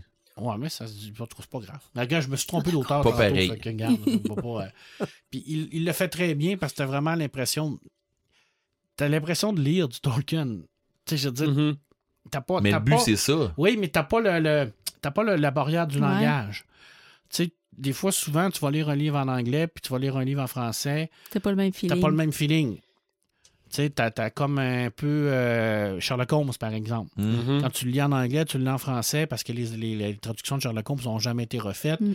T'as pas le même feeling. C'est beaucoup plus fluide en anglais qu'en français, qui est beaucoup plus dur au niveau de la lecture. Mais quand tu lis le Tolkien de Daniel Lauzon, tu as vraiment l'impression de Mm. lire Tolkien. Puis ça, c'est magique. Ça veut dire que c'est une réussite sur toute la ligne. Mais quand même, il s'est fait critiquer quand même. Il se fait critiquer à tous les jours. Ça a pas de À sens. tous les jours. Pourquoi il a changé ce mot-là? Ben, on sait bien, c'est un Québécois. Tiens, pourquoi il a mis ça dans les mains d'un Québécois? Les Québécois ne savent pas parler le français. Mhm. Sais, ça, c'est toutes des affaires. Mais c'est correct, c'est de bonne guerre. On est des passionnés. Les, les, les crinqués, c'est des passionnés. On l'a toujours dit. Les geeks, on vit de notre passion, puis si on la vit pas à 100 000 à l'heure, on la vit pas. C'est vrai. c'est ça, je Je comprends. pense que ça fait partie de la, de la, la partie, la partie de la game, on dirait. Je voulais le traduire, mais la partie de la partie. ça commence à être un peu. Ça fait double partie. Ça, Ça fait des parties. Ça fait partie du jeu. fait partie du jeu. Ah. Merci. Tu euh, vois, c'est pas, c'est pas de traduire le mot nécessairement, merci, joueur le. rouge. Non, mais rouge de joueur, c'est mauvais. Rouge, le joueur. fait que c'est c'est ça, c'est c'est pas facile de, de- de- de traduire. Honnêtement, c'est pas un métier comme moi je ferais. Premièrement, il faut que tu aies une connaissance de la langue. Mm. Ça, c'est extraordinaire. Moi, Mhm. moi j'ai beaucoup de respect pour ces gens-là qui, ont- qui sont capables de, de maîtriser plusieurs langues comme ça, puis de, de réussir à, à- à dire ces mots-là. Là. C'est c'est incroyable. Ça- Oui. Puis là, j'étais là, ça- là, on parle rien que de traduction anglais-français, un peu russe, mais Ah, mais. je dis, il y, a- il y a des traductions en espagnol, en italien, il y en a Ben, plein, écoute, euh, les, pas, romans, les romans de Warhammer, ça part tout de l'allemand. Ben Mhm. oui. OK. Je dis, Oui, ça Oui, part puis de l'allemand, l'allemand. c'est une langue qui est dure. C'est Hey, une je- langue qui est carrée un En peu. audio, là. En audiobook, là. Oh Ouais. mon Dieu. En Ouais, allemand, c'est là. vraiment... euh, Et puis pour vrai, là, il y a un autre feeling, là. La prononciation est Ah. dure, hein? On a l'impression que c'est comme... J'en ai écouté, euh, OK? J'ai rien compris. violent. Oui, mais j'en ai écouté, OK? Puis, euh, genre, euh, je sais pas, moi, là, Fulgrim qui parle à son frère, puis tout ça, puis, eh, mon Dieu, Fulgrim, là, en... Ben, Fulgrim, c'est, c'est, c'est le nom d'un, d'un, d'un, d'un Space Marine. Mais mon Dieu, quelqu'un que son frère il écrit après, là, puis qui. Mais avec l'accent. Ah, ça doit Mhm. rentrer. Ah ouais, non, pour vrai, là, j'ai, j'ai une coupe de. de, de- j'ai, j'ai pas, j'ai pas lu des. des euh, j'ai pas écouté des, des, des, des romans complets, mais des, des bouts, là, puis je Ouais. faisais. Mon Dieu, que j'aimerais ça comprendre tout parce que pour vrai, j'y ramasserais tout de même, là. J'ai. Ce qu'il ne faut pas faire, animateur, c'est de se dire c'est une traduction, ça va être mauvais. OK, ouais. Ah, c'est un peu la même, la même idée de pensée de dire le film, je vais l'écouter en version anglaise, parce que si je l'écoute en version française, ça va être poche. Oui, mais c'est tout le monde font ça. Oui, mais c'est une mauvaise habitude. Parce que je crois que c'est dénigrer le travail des gens. Mais pourquoi que le monde font ça? Je sais C'est- pas. c'est- tout- Je sais j'ai- pas. Moi, j'ai un paquet d'amis qui Ouais. vont. Ah, on va aller voir euh, Dune, mais on va aller voir en anglais. Pas vrai qu'on va écouter ça en français avec Voilà. un paquet d'affaires qui vont avoir été perdues puis qu'on comprendra pas parce que. Ce qui n'est pas Il- le cas. Là, j'ai. Ça, ça arrivé une fois dans ma vie que j'ai écouté la version française, puis j'ai fait, Hum, je vais leur réécouter en anglais. Oui, ça arrive. Ça arrive. Mais C'est très rare. généralement, euh, le travail est quand même bien fait. là. Mhm. Dune est une vieille traduction, OK. mais c'est une traduction qui est très efficace. OK. Ouais. Encore. OK. C'est très bien traduit, Dune. Ça a toujours été bien traduit. Les romans audio sont magnifiques. Euh, les films, le film de Denis Villeneuve, je veux dire, tu l'écoutes en anglais, en français. Mais je sais pas à quel point Quel- que les gens, c'est c'est à cause de la traduction ou à cause des voix? Peut-être des voix, mais je pense, Peut-être. je pense aussi qu'il y a peut-être un, peut un petit côté de, de je sais Puriste. pas, puriste. Je sais- Oh. je sais là. qu'au Ouais. Québec, on, on a un peu discuté avec les versions Ouais. françaises de France. Ouais. Tu sais, euh, Je Ouais, mais les pas. versions canadiennes. euh, canadiennes. canadiennes. Ouais, les versions Ouais. canadiennes, des fois. hein. Mais quand quelqu'un vous dit si t'as pas lu Tolkien en anglais, tu l'as pas lu, c'est pas vrai. OK. Si t'as pas lu Lovecraft en anglais, tu l'as pas vu, c'est pas vrai. Je veux dire, faut, faut dépasser ce, ce- ce mouvement-là. Mais tu vois, pen- pendant, on parlait des Gardiens de la Galaxie, tantôt pendant le pré-show, ben, il y a de quoi qui m'a dérangé pendant le film, qui est arrivé dans une traduction canadienne-québécoise, que Drax, à un moment donné, il parle avec, euh, je me souviens pas trop qui, puis il se fait traiter de niaiseux. Ah ouais, moi j'ai assez trouvé ça drôle. C'est drôle, mais tu fais comme... Ah... Il me semble que Mais ça, t'es c'est dans parce que un beat, puis qu'après ça, il t'envoie une a- expression on- québécoise, paf! on, on a trop été habitués au français international. C'est ça. Mhm. Puis moi, présentement, là, j'écris de la fantasy. Puis j'aime ça sortir de ce carcan-là du français international. J'aime ça lâcher des expressions québécoises, même si je sais qu'aux yeux des lecteurs, ça jure. Puis même si je sais qu'aux yeux des éditeurs, ça passera peut-être pas. Mais si Qu'est-ce t'es qui starté fait- comme ça, Mais qu'est-ce qui fait qu'il faut qu'on reste là-dedans, dans cette espèce de mentalité-là de, de français international? On est capable de se comprendre. Là. Tu sais, les Oui. Français qui nous écoutent sont capables de nous comprendre. Nous, on est capable de les comprendre. Pourquoi faut tout le temps qu'on trouve un milieu plate, beige? ben c'est parce que c'est parce que quand on starte là-dessus, Mhm. j'ai tout le temps peur qu'on s'en aille vers du slapshot en jouant. Ouais. Tu Ouais. comprends? Mais c'est bon. Oui, mais il y a des affaires qui, ça- qui, qui sont pour ça. Ou si tu me parles ton roman en joual, tu sais, tu me le pars comme ça. Mais c'est un roman de fantasy. Oui, mais si tu me le pars comme C'est- ça, C'est c'est très. ça restera euh, comme ça. Je veux dire, mais si on part avec quelque chose qui se veut, euh, je sais pas, moi, je parle, on parle de, de, de français euh, international. euh, mettons, on prend le film qui, qui qu'on qu'on en parlait tantôt. Ben, il y a une expression à travers du lot, à jure, ça n'a pas de sens, mais si elle Peut-être avait. parce qu'ils en ont pas mis assez. Mais, Mais on se dans le MCU, dans les dernières années, on a été habitué à ces expressions Mhm. québécoises-là dans, dans les films de Marvel. Fait que peut-être qu'ils en ont juste. Ils ont pas bien dosé dans celui-là. Je l'ai pas peut-être aussi, je sais pas. C'est juste que ça a juré, me semble, ça m'a fait bizarre, puis ben ok, tu sais, j'ai pas fait, oh mon dieu, c'est mauvais à Mm. cause de ça, c'est pas ça du tout. Par contre, me semble que ça a juré parce que, je sais pas, j'étais pas là, là. ou- Une, une question de dosage qui a probablement été manquée. Je sais pas. drôle, hein. Mais c'est parce qu'on dirait que, on dirait que quand on arrive avec, euh, avec des expressions jouales, on dirait que la Ben là, voix oh, change. attends, attends, attends. Mais niaiseux, C'est pas, du, jouable. c'est pas du joual. Non, mais non, mais ce que je veux dire, quand on a- il y a des fois où on Québécois. arrive. Québécois. quand on arrive avec des expressions québécoises, il y a des fois où on dirait que tu te mets à. euh, Les gens se mettent à mal parler. Sais-tu que moi, je crois que dans la version française, Ouais. ça va être le même mot. Sais-tu pourquoi? Ah Parce ouais? que l'actrice qui joue Mantis est québécoise. Ah. Euh, nous, au Québec, elle parle français-anglais, c'est elle qui fait sa traduction. Ah, OK. Ah. Je vais être curieux de le C'est voir. elle qui fait sa traduction? Oui, je vais, je vais l'écouter en français de France pour te le dire. Le contexte, c'est que Drax, qui, qui, qui, qui, qui, qui est imbécile, mais pas à peu près, à un moment donné, Ah. fait une autre niaiserie. Et Mantis se tourne vers lui et il dit Mais t'es donc ben niaiseux. OK. Mais c'est vrai qu'il est niaiseux. Oui. Mhm. Mais je suis d'accord avec toi que moi puis Sophie, on s'est regardé et on s'est fait comme. on a ri parce qu'on s'est Oui. dit Tabarnouche, OK, là, on est là. Mais c'est une actrice québécoise. C'est ça. Elle qui Mhm. joue Mantis. Elle est née au Québec, à Montréal. Elle a vécu euh, son enfance ici. Elle est partie ailleurs, mais je veux dire, elle parle très bien français, très bien anglais. Mais je vais vérifier. C'est Ben, peut-être pour ça qu'ils ont peut-être joué là-dedans. là. Ils ont peut-être joué de- sur la nationalité du personnage. Ah, peut-être. Peut-être. Euh, c'est vrai que quand ça, ça, ça, ça frappe, parce que tu te dis là, OK, on est, on est un peu slap shop, slap shop là. Mhm. C'est Magasin Général, la série BD. OK. Ah, qui a été faite par Régis Loisel et Jean-Louis Tripp, qui voulaient raconter une histoire dans un petit village québécois. Et ça a été traduit en français québécois par Jimmy Beaulieu. Jimmy Beaulieu, qui est un. C'est pas une BD québécoise. Non, c'est une BD francophone Ah, Française. française. Et euh, Jimmy Beaulieu, qui est un écrivain, euh, un, un BDiste, un dessinateur, un- il donne des cours à l'université. C'est un. C'est con, mais il me semble que Ouais. magasin général, ça fait Québec. Ben, c'est ça. C'est que ça se passe dans. une œuvre française Oui. écrite sur le Québec. Comme nous, Québécois, on peut écrire des œuvres sur euh, Oh, oui. l'Égypte, la Chine, le Japon. Non, je suis d'accord, mais je veux dire, c'est. c'est- D'ailleurs, il y avait un Québécois qui avait fait les couleurs aussi, François Lapierre, qui avait travaillé là-dessus. François Lapierre, qui est un excellent coloriste, un excellent dessinateur aussi, mais on n'en parle pas beaucoup parce qu'il fait des couleurs. Ben, c'est quelqu'un d'autre qui est en arrière, comme voilà. côté traducteur. Exactement. Comme... Mhm. Non, non, c'est ça. Fait que là, là-dessus, ben, Jimmy avait pris le texte puis il l'avait traduit en français québécois parce que l'histoire se passe dans un petit village au Québec.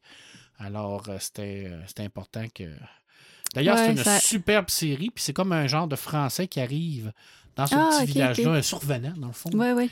C'est pour les gens qui connaissent un peu la, Ben la- oui. la culture québécoise, c'est un survenant. puis là, le survenant, ben, là, C'est un beau monsieur avec une belle moustache. Là, puis tu sais, Ok, là, ok, il sème les mois dans le village. là. OK. Parce que c'est un étranger. Ouais, c'est ça, Ouais. c'est un étrange. Un étrange qui arrive, puis qui. qui, euh, puis là, le- le- c'est pas comme euh, le devin dans Astérix. là. Pas loin. Pas loin. OK. Tu sais, je veux dire, euh, puis, euh, ça, puis là, il arrive avec une- un vélo, puis ses, ses petites, ses petites manières, puis. fait que là, tu Dans dire, les années- euh, Hey, t'as peu. Dans les années Une euh, chance. début euh, Les années 20e. Une chance Ouais. qu'il n'y avait pas de médias sociaux dans ce temps-là.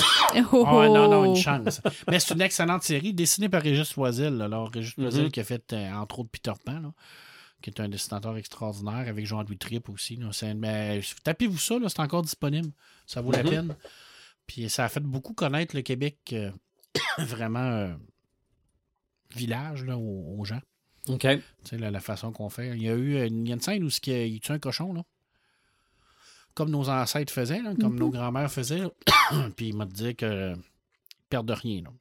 tu sais, quand tu disais que tu. Quand, quand tu disais là, que tu perds rien, là.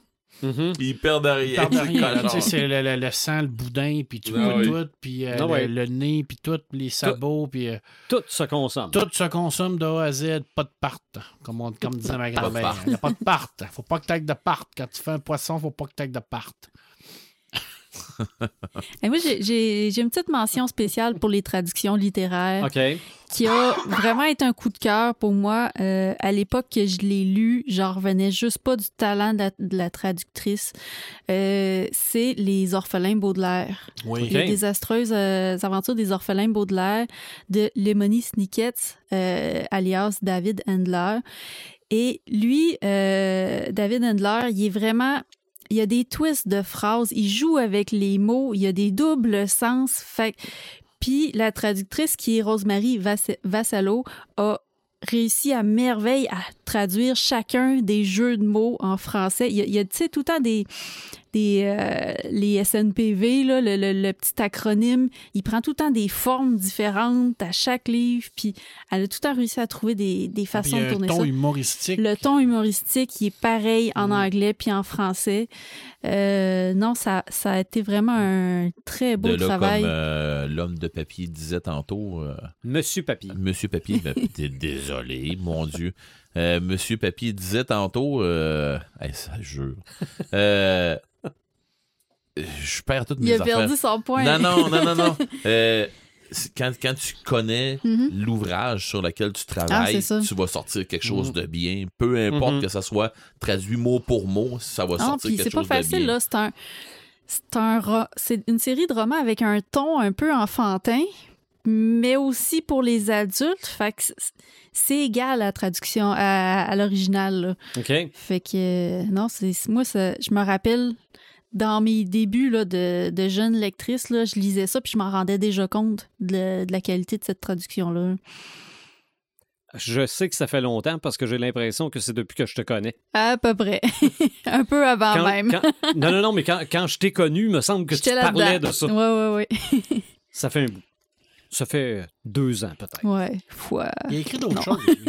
J'essaie de me rappeler. Euh, Da- euh, David Handler? Oui. Oui, il a, il a ressorti un truc, euh, v'là peut-être 10 ans environ. C'est pas sous, sous le nom de Lemony Snicket. Je pense que c'est vraiment sous son sous son vrai nom à lui. En tout cas, ça va m'en revenir. Mais de mémoire, je me rappelle pas non plus c'est quoi. euh, il, y a ça- il me semble qu'il y avait d'autres choses. Parce que quand même un auteur jeunesse assez, Mm. assez connu. Là. C'est- il, avait, il avait fait une série aussi sur Netflix. Il l'avait adapté. Il, à- il voulait rien savoir à la base d'écrire pour la jeunesse. C'était une ouais. commande. Fait qu'il l'a comme mis à sa sauce, comme... Euh, C'est lui qui a scénarisé la série sur. Netflix. Ouais, non, je pense que ça, ça avait donné de quoi de bien. Oui, Oui. oui, oui, oui, oui, c'était très, très, très bon. En même temps, c'était un peu épeurant aussi. Mhm. Le bonhomme Mhm. était un peu euh, weird. là. Ça, c'est- Très, C'est fou. très, très. Mais moi, les petits bouts que j'ai vus, parce que j'ai pas regardé ça. C'était qui l'acteur qui jouait? C'était lui qui jouait le, le- le docteur Euh, Doogie. Comment Oh, il oui. s'appelle? Ah, mon Dieu, je me rappelle pas de son nom. Hey, ça mais il fait. Neil Patrick Harris? Ouais, exactement. Fait Il très, très un bien ça. aussi. C'est ça. C'est ça. Mais, ça. mais c'était vraiment là, de voir que les enfants le savaient que c'était lui, puis personne d'autre le reconnaissait. Puis pourtant, là, c'était très clair qu'il était déguisé. Mais bon, regarde, c'est- non, ça, ça avait l'air très bien fait. Fait que bref, lisez des livres en français. Oui, Traduits. Ben oui. Parce que ça encourage un beau métier. Puis rien vous rien n'empêche métier de dans lire- rien- rien n'empêche non plus des livres en anglais. là. Non, ben absolument. Tu sais, Je veux dire, mais moi, je fais toujours la promotion à la bibliothèque. Je dis toujours, tu sais, souvent les élèves viennent me voir, pourquoi tu les as pas en anglais? Je dis, nous, on est une bibliothèque francophone, puis on est là pour faire lire en français. C'est notre, notre mission numéro un, c'est ça. Puis je veux dire, c'est c'est aussi de, de- de garder notre langue vivante. Ouais. C'est- Aussi. C'est assez important. Ça commence à être assez important. là. Je pense que c'est. C'est un métier euh, qu'on n'a pas le choix. là. C'est un objectif en tant que peuple qu'on n'a pas le choix de, de, de mettre. euh, c'est c'est une réalité qu'on Ouais. on a ici qu'en Europe, on n'a pas nécessairement. là. Non, mais Ouais. c'est ça, parce qu'en Europe, eux, ils n'ont pas, ils ont pas, de, ils ont pas à se dire Ils n'ont on pas va cette perdre notre pression-là, langue. ouais. Ils l'ont déjà perdu, tu me diras. Oh, on s'embarquera pas là-dedans. non, ça va comprendre. Malgré que ça se peut qu'on s'embarque là-dedans. Mais Ouais. tu sais, nous, en tant que. tu sais, on habite dans un pays qui est bilingue, Mhm. puis on, Bilingue, on connaît, on guillemets, connaît les. les- Ouais. On connaît le- le- les aptitudes du gouvernement du Canada pour ce qui est de l'assimilation. Ouais. Ils ont très bien fait avec les Premières Nations, d'ailleurs. Mais. euh, Je vois pas de quoi tu parles. Non. Mais bref, des on, livres a, on a là. un Ah, peu cette, euh, cette épite d'Amotlaïs là au-dessus de nos têtes. là. J- j- Tu me permets un aparté là-dessus? Dans la BD, la conférence de Wannsee, la conférence de Wannsee, c'est la conférence où ce que les Allemands se sont tous réunis dans un beau Mhm. palace. Ils ont mangé du jambon, euh, des, des petits plats, puis ils ont décidé de la solution finale. Mhm. C'est là qu'ils ont décidé de gazer euh, tous les Juifs là, en mangeant du jambon, en buvant du vin. là. Avec l'argenterie, la c'est- porcelaine. ouais, c'est horrible. là. Et à un moment donné, euh, ils discutent la meilleure façon de le faire. Puis il y en a un qui lui La dit... moins coûteuse. Euh, La au dé- meilleure. Au, au départ, c'était la Ouais. meilleure. Puis il y en a un qui dit ben, ce qu'on devrait faire, c'est les mettre tous ensemble, les abrutir, les laisser là, puis à un moment donné, ils vont disparaître par eux autres mains.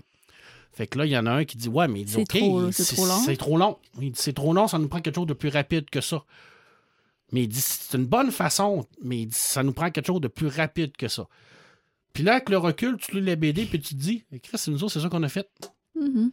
On les a pas gazés, nos autochtones, nous. On les a mis dans des, dans des parcs Mhm. à autochtones, puis on les a abrutis.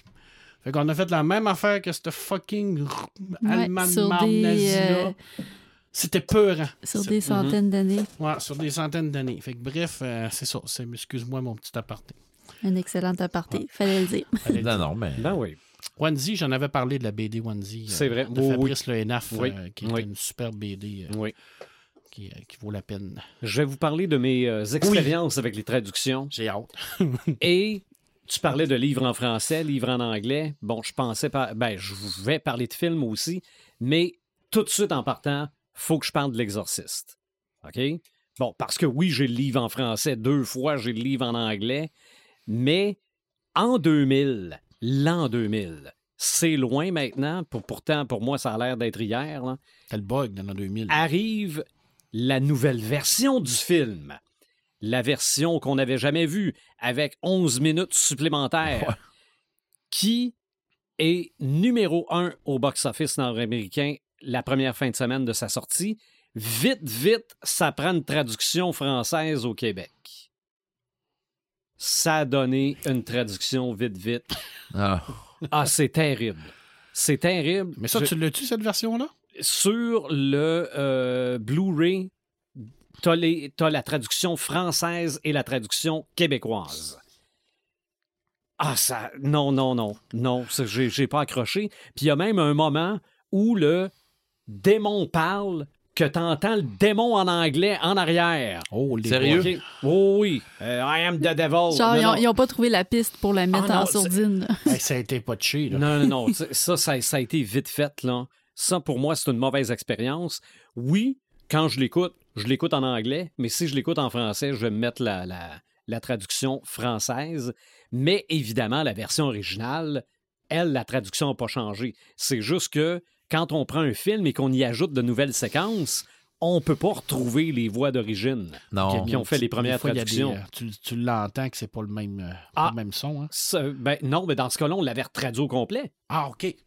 C'est ça l'affaire. Traduit ou réenregistré? Ah ben, euh, En anglais, c'était- ça a été juste réenregistré. Ouais, non, mais en anglais, je veux dire, c'est les voix des vrais acteurs. Mais, tu sais, les bouts qui ont été rajoutés, ça, il y avait la voix aussi. C'est ça, il y avait déjà la voix dessus.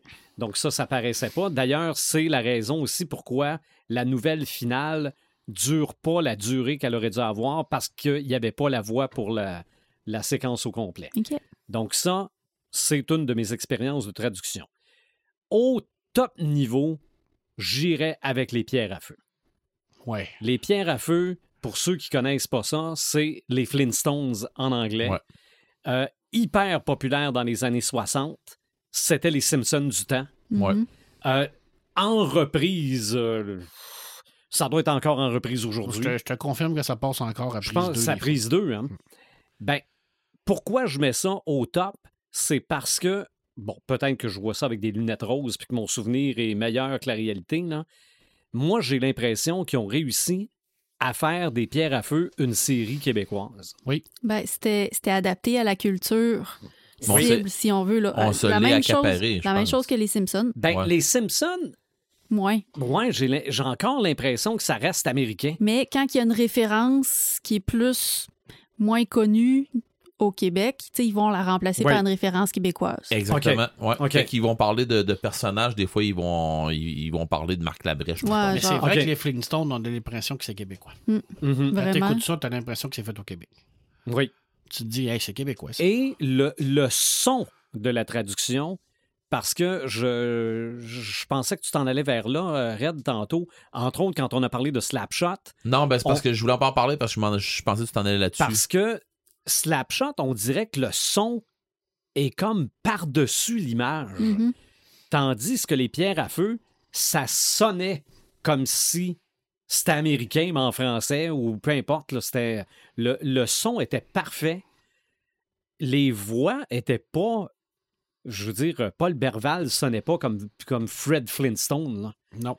Mais sa voix fitait Fit- C'est ça. Avec C'était Fred un Caillou. bonhomme québécois. Ouais, Non, pas. il c'est s'appelait ça. Fred Caillou. C'était pas Fred Flintstone. Non. C'était Fred Caillou. Mais il y a des films des pierres à feu traduits en français, le film de Noël ou je sais pas trop, ça c'est pas ces voix-là. Il y a des films là, ça c'est vrai que ça me dérange quand je suis habitué à une voix de personnage, Ben, comme, comme, comme quand ils ont changé la voix d'Homer. c'est ça.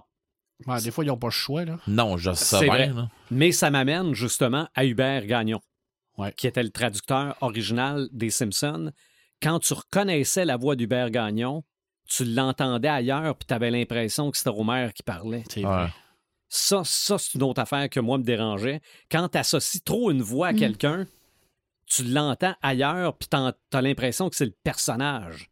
Puis entendre Homer Simpson en train de d'être un pirate de l'air, je décrochais un petit peu. Donc ça, mais aussi, tant qu'à rester dans les traducteurs, euh, il y a évidemment, euh, mon Dieu, Bernard Fortin. Ouais. Bernard Fortin dans les Simpsons. C'est ça, dans les Simpsons, il en fait un paquet Eh oui. mais ça n'est un que quand tu reconnais une fois, tu le reconnais tout le temps. Ouais, Ouais. Hmm. Même si on l'oublie parce que c'est des personnages différents. là. Il, Ben, fait, il, c'est- fait, il a fait énormément de traductions de Tom Hanks aussi, Oui. Ouais. Mhm, Oui, c'est vrai. C'est vrai. Euh, Mais- Yves Corbeil qui fait, euh, qui fait Arnold, puis qui Il y a- fait il y a- euh, Palpatine. C'est ça, mais il a fait Hmm. souvent Tom Hanks, mais il n'a pas fait Woody. Non? Dans l'histoire de jouets, dans l'histoire de jouets, c'est. Ah, mon ah, Dieu. parce je- que histoire de jouer en anglais, C'est Tom Tom Hanks. C'est Ah, Tom. Hanks. Ouais, non, des fois, les, les dessins animés, ils vont changer Mhm. le traducteur officiel. Mais dans Polar Express, par exemple, ils l'ont gardé. OK. Je me trompe pas, le Boreal Express, hein? Ah, ça se peut.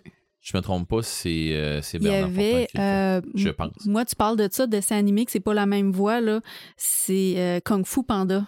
OK. Jack Black. Le premier, je pense que c'était la même voix que pour tous les autres films de Jack Black. Mais euh, à partir du deuxième, c'était plus la même voix. Puis ça, moi, ça me, ça me coupé Turn tout, it off. tout le plaisir Mhm. du film a été coupé là. là. C'est ça. Ben, à un moment donné, le traducteur de Sylvester Stallone a changé. Je pense que à travers les différents Rocky, à un moment donné, Rocky a plus la même voix.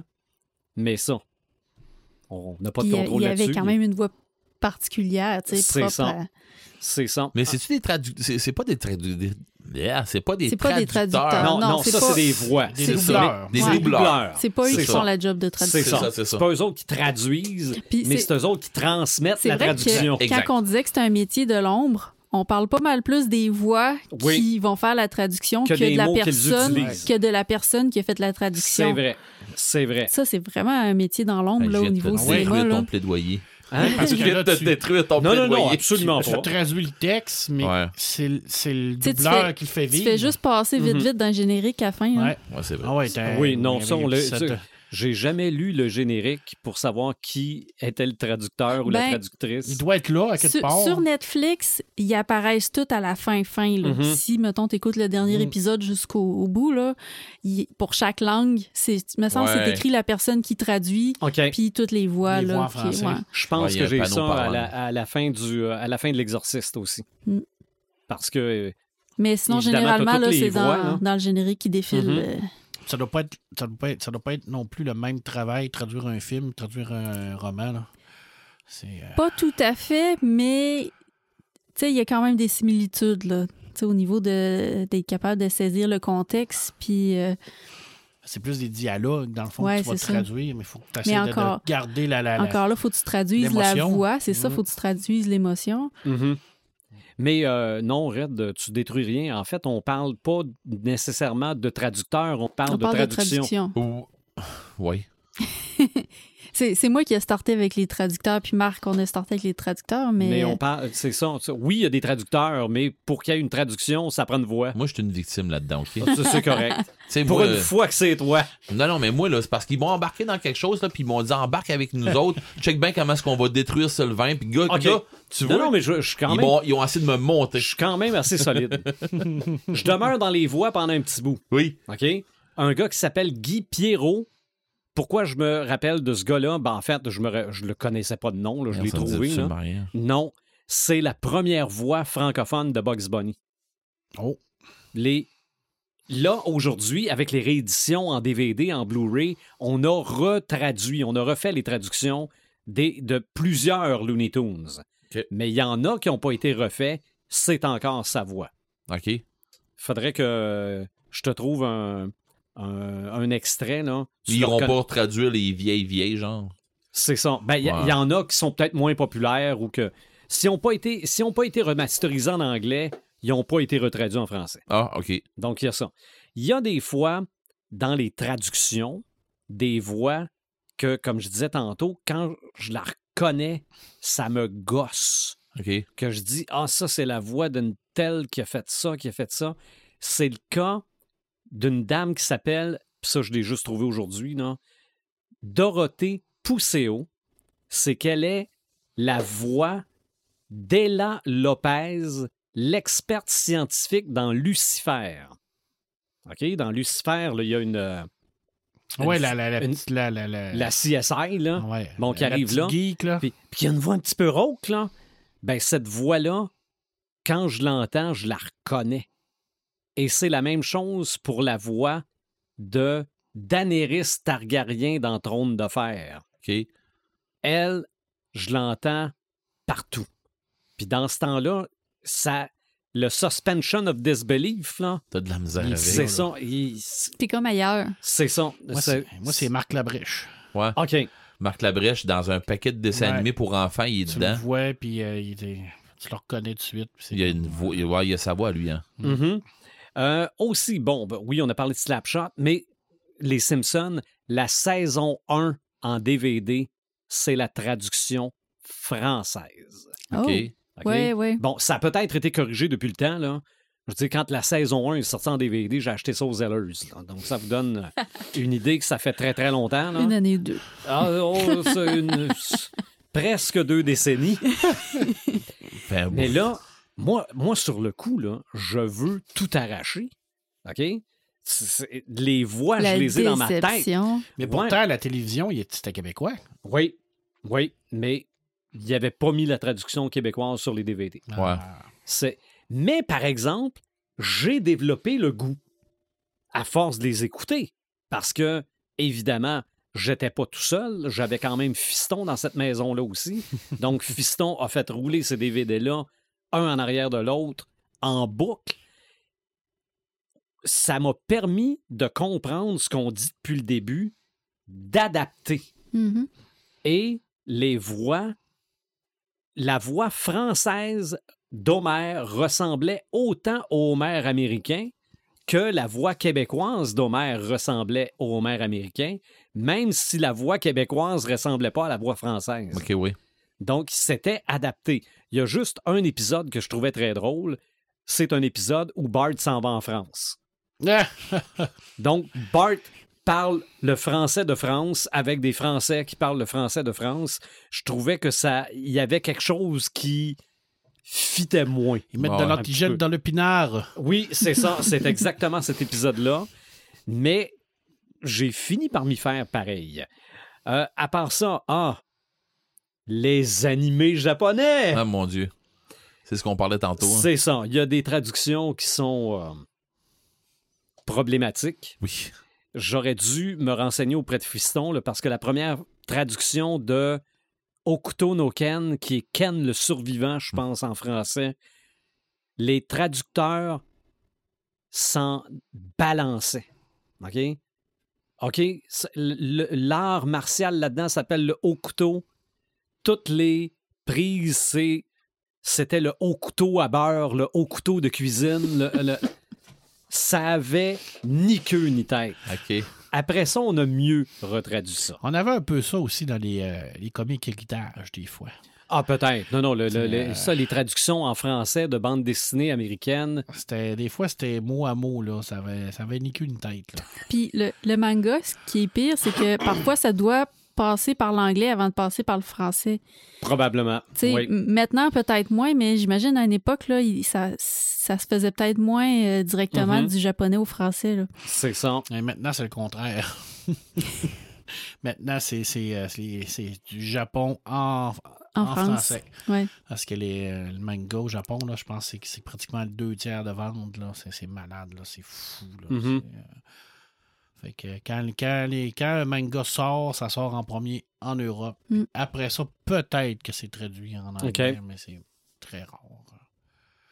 Ils sont Mais très, ça très aussi, ça doit- conservateurs. Ça aussi, les traducteurs doivent avoir beaucoup d'ouvrages parce que, je veux dire, des mangas, ça sort. euh, Je sais Ça pas comment ils en font. série. C'est c'est ça, là. Je veux dire, c'est- une chaîne de manga, là.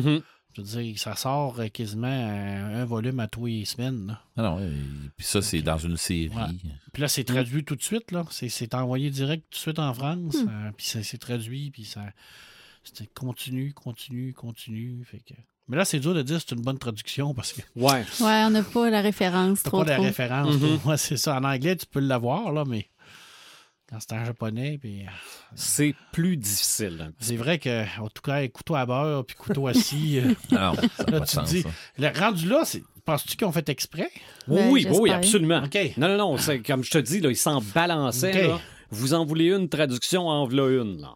OK? Puis je pense même qu'il y a des, il y a des mimes puis des, vidéos juste de ça. Là. Euh, C'est rendu mythique comme traduction, mais pas nécessairement pour les bonnes raisons. Parce que c'est une série mythique, Ken le survivant. Oui, oui, oui, absolument. Et, J'aime mieux au couteau no Ken que Ken le survivant tant qu'à moi, là, mais bon. mais, mais ça, là, je veux dire, j'ai, j'ai lu le manga au grand complet. Bon, oui. c'est bourré de références sur les années 80. Là. C'est- Puis c'est, puis c'est écrit au début de chacun des mangas que toute ressemblance avec des personnalités connues est totalement fortuite. Là. Ouais, mais là, Mon comment là, œil. ouais, c'est ça, non, mon non, hey, il, il- il se bat contre un. T'as revu le film Cobra euh, Ah, récemment, oui, là. oui, oui, Je veux oui. dire, il- Cobra est dans euh, Au couteau no Ken. Bon. Il s'appelle pas Cobra, ils Non, disent pas mais que c'est Sylvester Stallone, mais Ah, S'il y a des lunettes puis un il y, a, il y a des lunettes, il se bat contre un, un grand russe blond. OK. Ça, ni queue ni tête. C'est Dolph Lundgren, puis bon. C'est très bon pareil. Et aussi, mention spéciale pour les films de Kung Fu. Oh. Ça, évidemment, c'est les, tradu- c'est les traductions, mais qui suivent pas les babines. Non, Ouais. clairement pas. Ça, là, De là, le Mais- pourquoi que je les écoute en... Vas-y. Mais encore là, tu t'habitues. oui, probablement. Tu, tu l'écoutes 15 Ouais, ouais. minutes, puis ça a l'air bizarre au début, puis après ça. Ça devient quasiment un Ben, gag. j'ai réécouté, j'ai réécouté euh, Opération Dragon, puis je me souvenais pas qu'il était, il était quand même bien. Mais parce Mhm. que je pense qu'il est en anglais, Opération Dragon. OK. Ah, ben oui, ça, c'est peut-être un film Lee, américain de ouais, Bruce Lee. C'est ce ouais. que je crois. OK. Mais Ben, il y a un poste là, uni, je pense. là. Des fois, Mhm. le Ouais. soir, ils présentent des films de vieux films de Kung Fu ouais. des années 70. Ah ouais. là. Oh, les boys, c'est horrible. Ouais. Ah, mais c'est comme je te dis, moi, quand je m'en vais, euh, je- j'en écoute du stock euh, de, de l'anime, puis euh, des, des, des films euh, des films japonais ou des films euh, mandarins, des affaires comme ça. Mais je les écoute en mandarin ou en, jap- en japonais ou quelque chose comme ça. Euh, ben, exemple, euh, la série que je suis en train de que, pas lire, mais que je suis en train d'écouter là. Euh, mais je l'écoute en. la place où ce que je suis pas capable d'aller, c'est les, les, les films hindous. Ouais. Ça, j'ai de la misère à accrocher avec, sa lang- avec cette langue-là. Je, je sais pas pourquoi, je suis pas capable. Puis je comprends pas plus en japonais, là. Mhm. Tu sais, mais peut-être que je comprends pas plus le film en, en, hin- en hindou non plus, là. Mais tu sais, c'est le film que je dois pas comprendre tout court. Mais euh, ce qui est l'avantage des films de Kung Fu comme ça, c'est que tu peux écouter le film. Après ça, tu peux aller prendre un chip, revenir, puis là, tu as le texte. OK. Fait que t'as l'image. puis là, tu t'en vas prendre un chip, tu reviens, puis là, t'entends le. Tu vas te battre, mon enfant! Ah, j'ai rien manqué. Puis là, t'es rendu dans l'autre scène. Et un dernier type de traduction qu'on a à tour de bras, on appelle ça de la surimpression. C'est tout ce qui est documentaire où tu as Ah la oui. traduction, mais tu entends la voix en anglais en arrière. Ah, Ouais. ouais, Toutes les séries sont comme ça. Master Chief avec. euh, Ah Ouais, oui. ouais. Fait que ça, Oak Island. ben, Ben oui, oui. ça, ça doit, être, ça doit être un style parce Ouais, que clairement. tu pourrais traduire ça. C'est toutes les mêmes voix en plus en Historia. Là, OK? Ben oui. Qui traduit, là. t'é- T'écoutes un Oak Island, c'est la voix du gars qui est la même. De que l'acier du feu. que- Ben oui, que c'est la même affaire que, que le l'or aztèque, que c'est toujours les, OK. mêmes, les mêmes voix. mais je pense que si il, il enlevait la voix en back, là, la, la voix anglaise, Ah, ça serait pas pareil. c'est- je pense que ça Ah, serait pas pareil. ça, c'est probablement un procédé exprès pour tout ce qui n'est pas fiction, mettons, là. Mhm. comme différencier de, Oui, c'est vrai. Ah, il y a ça dans Ouais, les True Crime ouais. aussi. C'est vrai. Oui. Oui. Non, oui. Les documentaires True C'est Crime, vrai. là, t'as le gars qui parle, puis après ça, t'as la voix qui embarque par-dessus. C'est vrai, ouais. pour- euh, probablement que tu as raison là-dessus, que c'est pour mettre un petit côté véridique ou un petit côté. Mm. euh, ça se passe pour Ah. vrai. Là. Mm. Non, c'est sûr que c'est un style. Puis des fois, ils varient, hein. Des fois, ils traduisent même pas. Ils vont laisser parler le gars en anglais, la fille en Mhm. anglais, puis ils vont mettre la- la- les, Le. Ouais. Puis là, hop, la scène suivante, c'est le même gars qui va parler, mais là, ils vont traduire. Mais, c'est- mais tu sais, j'aurais pensé que c'était euh, rien pour donner un style. Mais tu parles de True Crime, puis c'est vrai qu'ils font Ah, ça là-dedans. ouais, c'est puis on- vrai que ça faire. fait un ça fait un style euh, reportage officiel. Euh, Moi, moi, pense- je pense veux quand que, tu- même, Je pense que euh, tu as mis le doigt dessus. là. lever mon chapeau à Slapshot, qui est un classique Oui. du genre, mais New Oui. Jack City aussi. Ah, ça, je connais pas. Tu connais pas New Jack City? C'est un film de gangster qui se passe dans, dans, dans le monde de la drogue et c'est traduit en québécois comme Slapshot Oh. OK. avec Wesley Snipe. Oh, OK. Tapez-vous ça. New Jack City version québécoise. Il y avait eu la même affaire avec l'école de ski s'envoie en l'air. Ah, oh boy. OK, ouais. Ça, c'était. T'as la version française puis t'as la version Ouais, ouais. québécoise. Ah ouais, mais ça, tant qu'à ça, là, t'as les lavilleurs des ménages Ouais, aussi. aussi. ça aussi, c'était moi, en tout cas. Ça, c'était la, la traduction en, en- la traduction française et la traduction en joual québécois. Ce qui m'amène au dossier controversé des titres. Hey, Oh, J'espérais que tu allais en Non, parler. non, regarde, c'est sûr qu'il faut que je parle des titres. Et peut-être qu'on pourrait parler de la guerre sur les titres, Ah, mais ça, c'est une autre histoire. Parce que oui, traduction francophone pour traduction francophone, les titres sont souvent différents. Il y en a que je comprends, il y en a que j'ai de la difficulté à comprendre, sauf que je n'irai pas sur les médias to- sociaux pour dire que ça n'a pas de bon sens non. d'avoir traduit ça pour ce titre-là. J'en ai trouvé quelques-uns. Bon, évidemment, sur notre petite affiche qui mentionne l'épisode 159, il y a le film The Hangover, Ouais. qui a été traduit au Québec par Lendemain de veille. Qui et veut en- dire. euh, qui- Hangover. C'est Ouais, ça. ben, et qui a été traduit en France par euh, Very Very, Bad Bad Trip. Faut pas rire, faut pas rire. Faut pas rire, là, mais c'est non. dur. Ouais, mais on parlait d'adapter au public.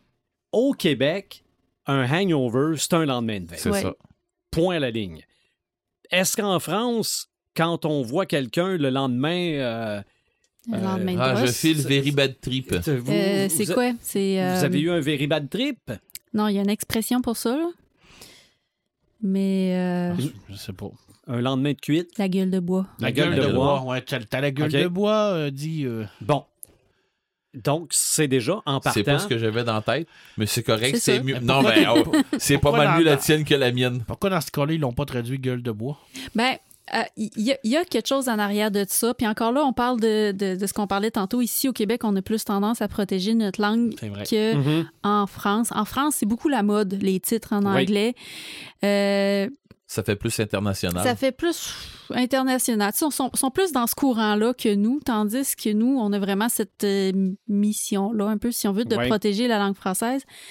Puis, il y a aussi l'Office de la langue française Qui au Québec, la loi Ouais, 101 la loi 101, qui n'oblige pas la traduction. En fait, euh, ça se réfère à la loi sur l'affichage où euh, il faut qu'il y ait une partie d'un affichage, que ce soit un, un emballage ou euh, n'importe quelle publicité ou quoi que ce soit qui est affiché. Il faut au moins qu'il y ait une partie qui soit en français pour qu'on comprenne, sais, que les, les, les Québécois plus, puissent comprendre que ça Mhm. s'adresse à eux et tout.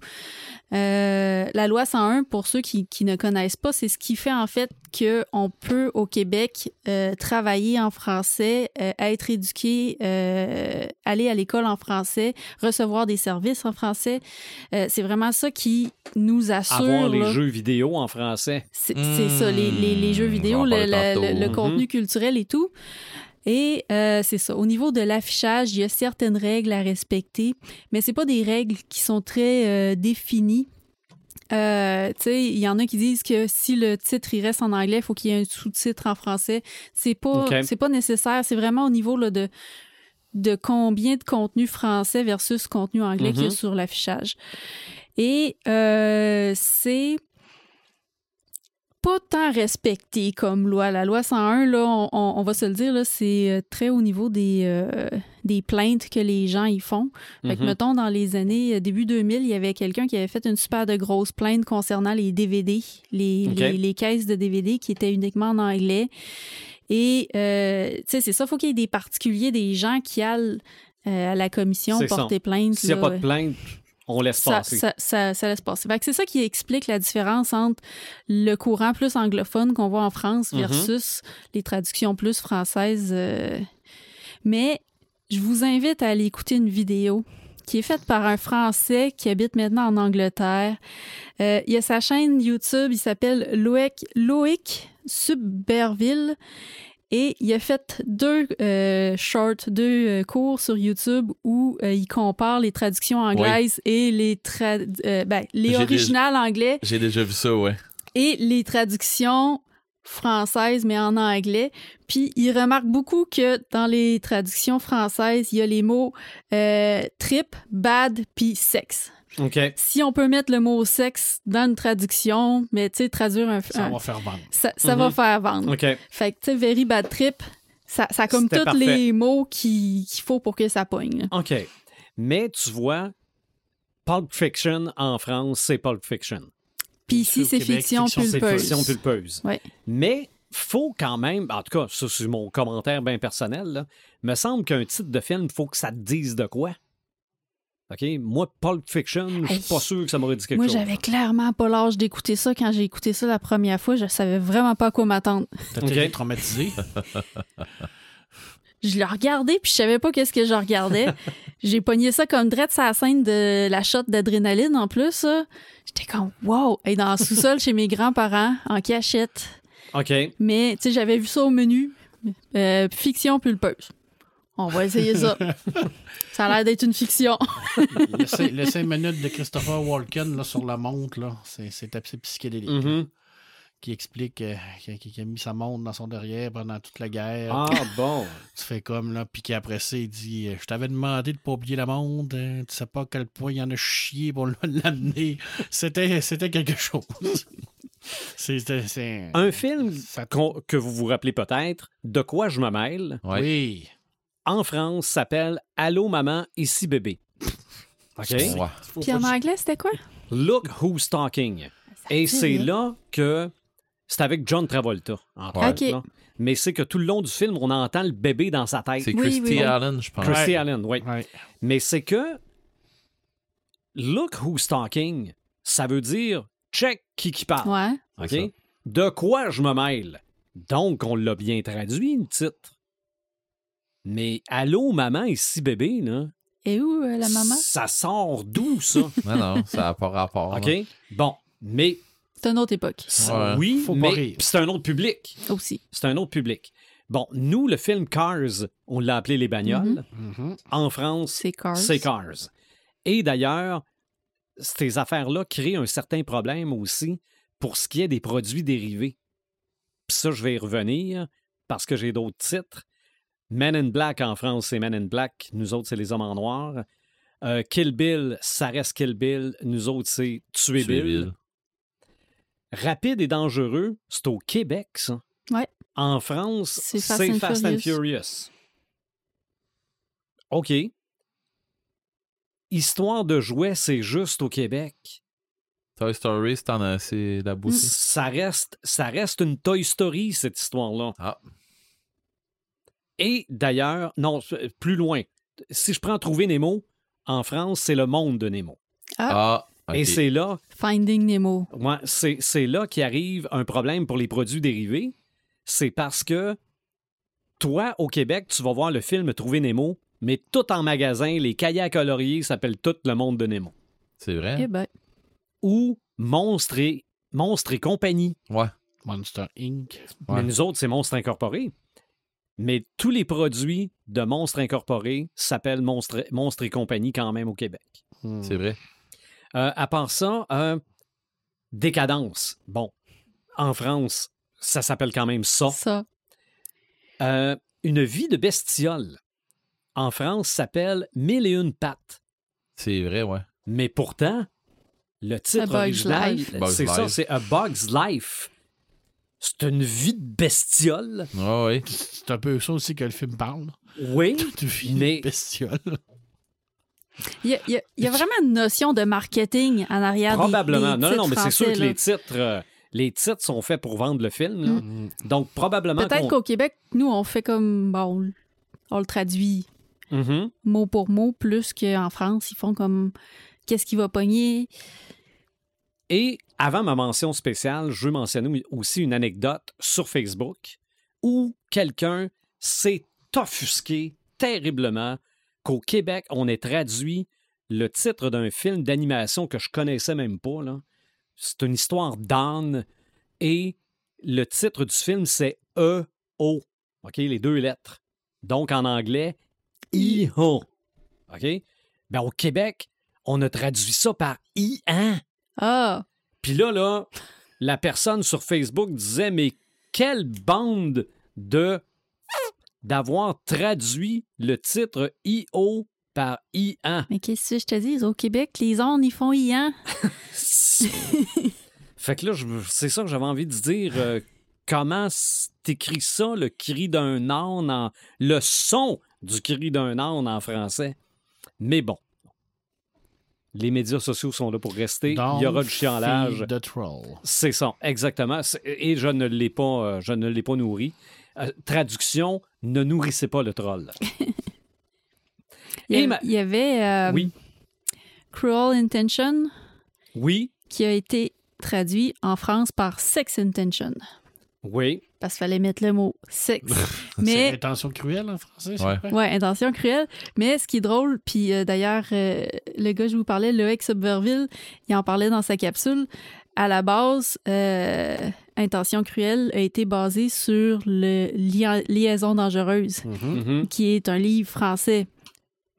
Ça aurait pu faire un bon titre pour la traduction, mais fallait mettre OK. le mot de Valmont, sexe. ça, une liaison dangereuse, c'est ça? C'est Valmont, puis, euh, il me semble... Je peux Comte pas dire les- Comte de Valmont. Ah Non, oui, c'est ça. semble. Compte de... Ouais. Mais ma mention spéciale, là, date de 1977. Oh. C'est la guerre des étoiles. Ouais. Moi, j'ai vu la guerre des étoiles.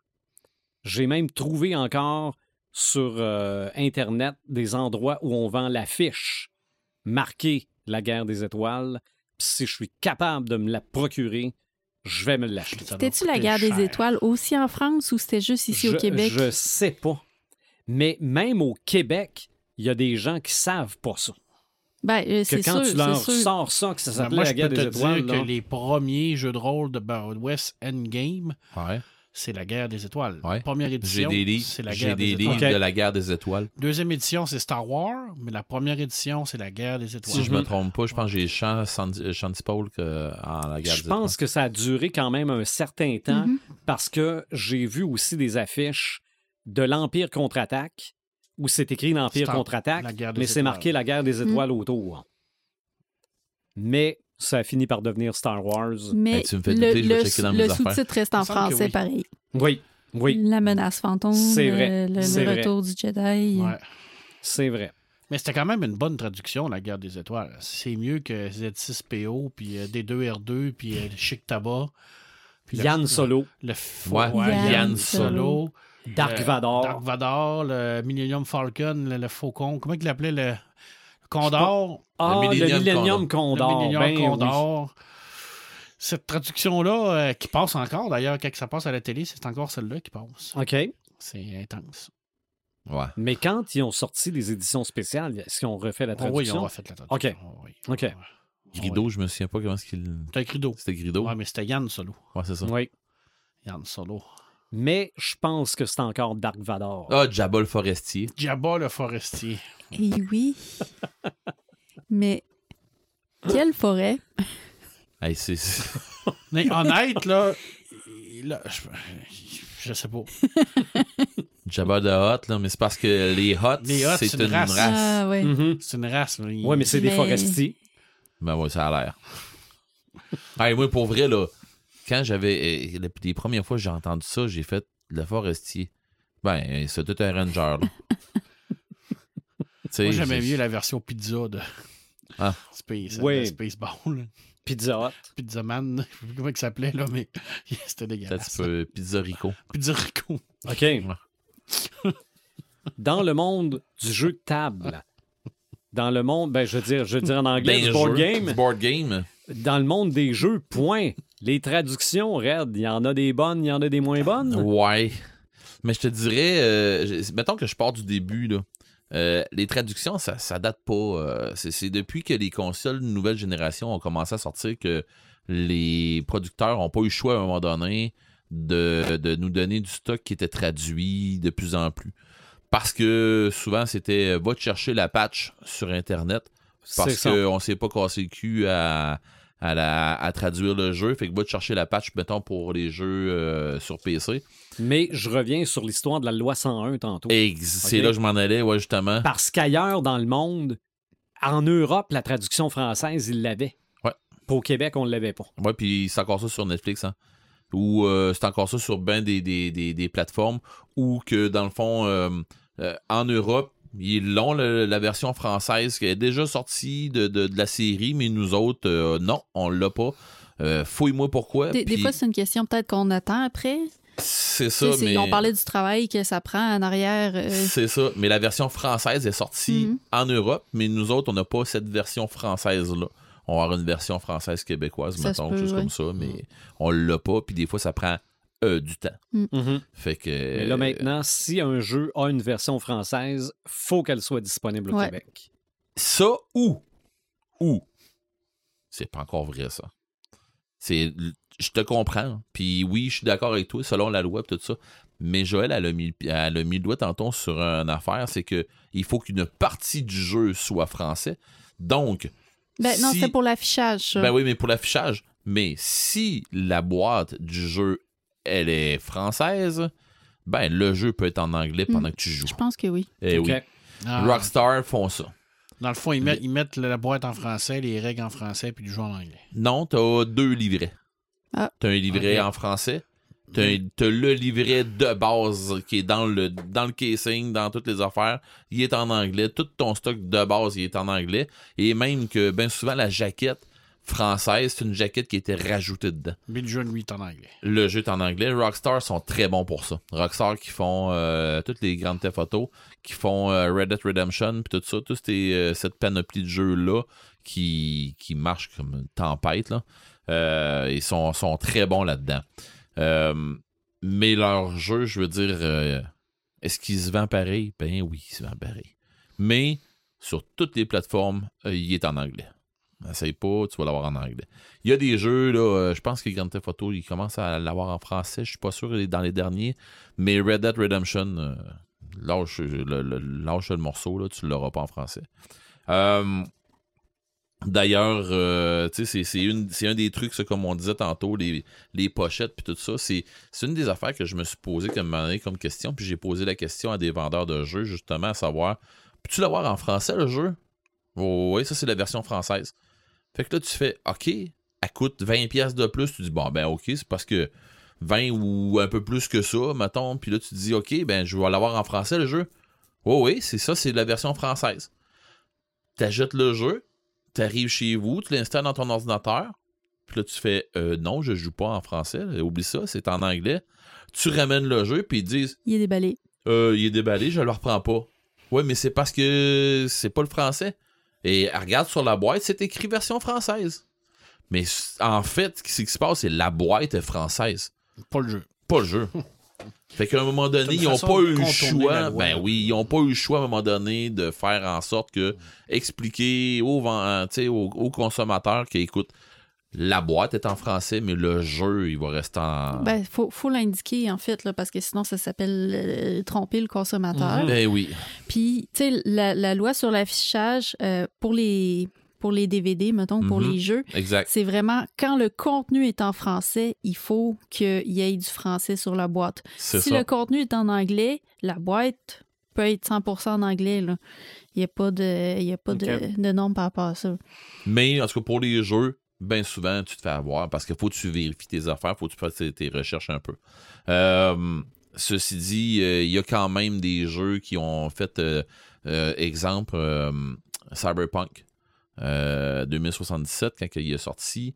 Cyberpunk, il, a fallu, il fallait que tu aies téléchargé la patch, mettons sur PlayStation, il fallait que tu aies téléchargé la patch pour l'avoir en français. C'est pas grave, là, tu, tu l'as, ça, ça restart, puis euh, tu, tu, tu, peux rejouer, puis tout ça. Mhm. Ils ont eu la même problématique un peu avec euh, Elder Scroll Online, avec des, des. Quand on a passé de PS4 à PS5, euh, il y a eu des switches qui a eu euh, qu'on a eu dû en faire aller rechercher les, les langues françaises à faire de même.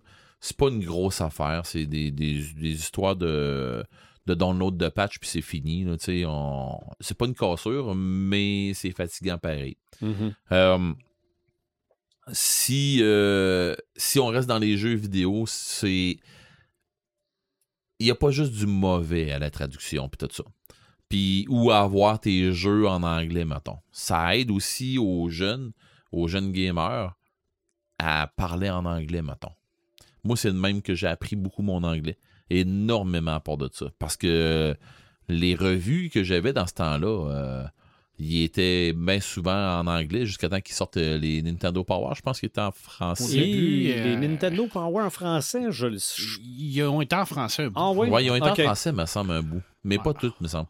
Mais de toute façon, ça pour, tout ça pour dire que, tu sais, à un moment donné, euh, moi, j'ai j'ai commencé à jouer euh, sur, sur Atari, mais j'ai après ça, j'ai monté. euh, tu sais, j'ai tout le temps resté avec des, des- du PC puis des affaires comme ça Ouais, pendant longtemps. C'était tout en anglais. Là. Ben, Exactement. Ouais, ben oui. C'est ça, PC Gamer puis des affaires comme ça, euh, c'était tout en Tous anglais. les CD de jeux qu'il y avait dedans. Exactement, exactement. Fait que, tu sais, j'ai tout, le temps resté dans, dans, Là, dans je- ça. Est-ce qu'on doit expliquer aux gens qu'est-ce que c'est des revues en papier?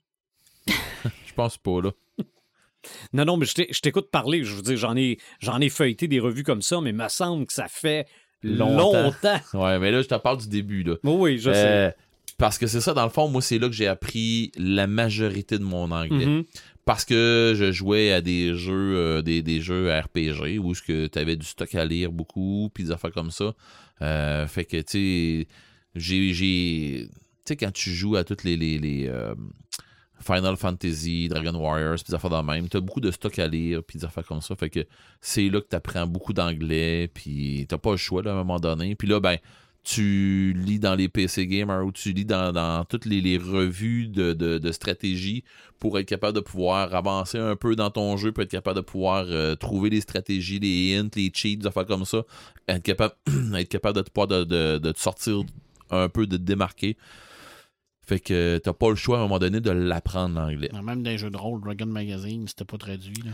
Exactement, ça je m'en allais là-dessus. Casus Belli, là, qui était la, leur- la version française. là, Je mais- m'en allais là-dessus justement où ce que dans le fond euh, en RPG euh, tout tout ce que c'est qui qui est les jeux sur table euh, moi j'ai pas eu le choix de l'apprendre ben pas que j'ai pas eu le choix je c'est pas pour rien que je lis mieux en anglais qu'en français tu sais ben pas mieux mais je lis plus rapidement parce que euh, les livres de jeux de rôle si tu voulais pas payer euh, 20 30 40 pièces de plus pour l'avoir en français, puis qui était mauvais parce que c'était la traduction était une traduction mot pour mot bien souvent parce que c'était traduit par des maisons d'édition qui sans enlever leur à rien à leur job, mais c'était que des gens qui connaissaient moins ça, qui étaient moins habitués dans, dans, dans le monde de jeux de rôle.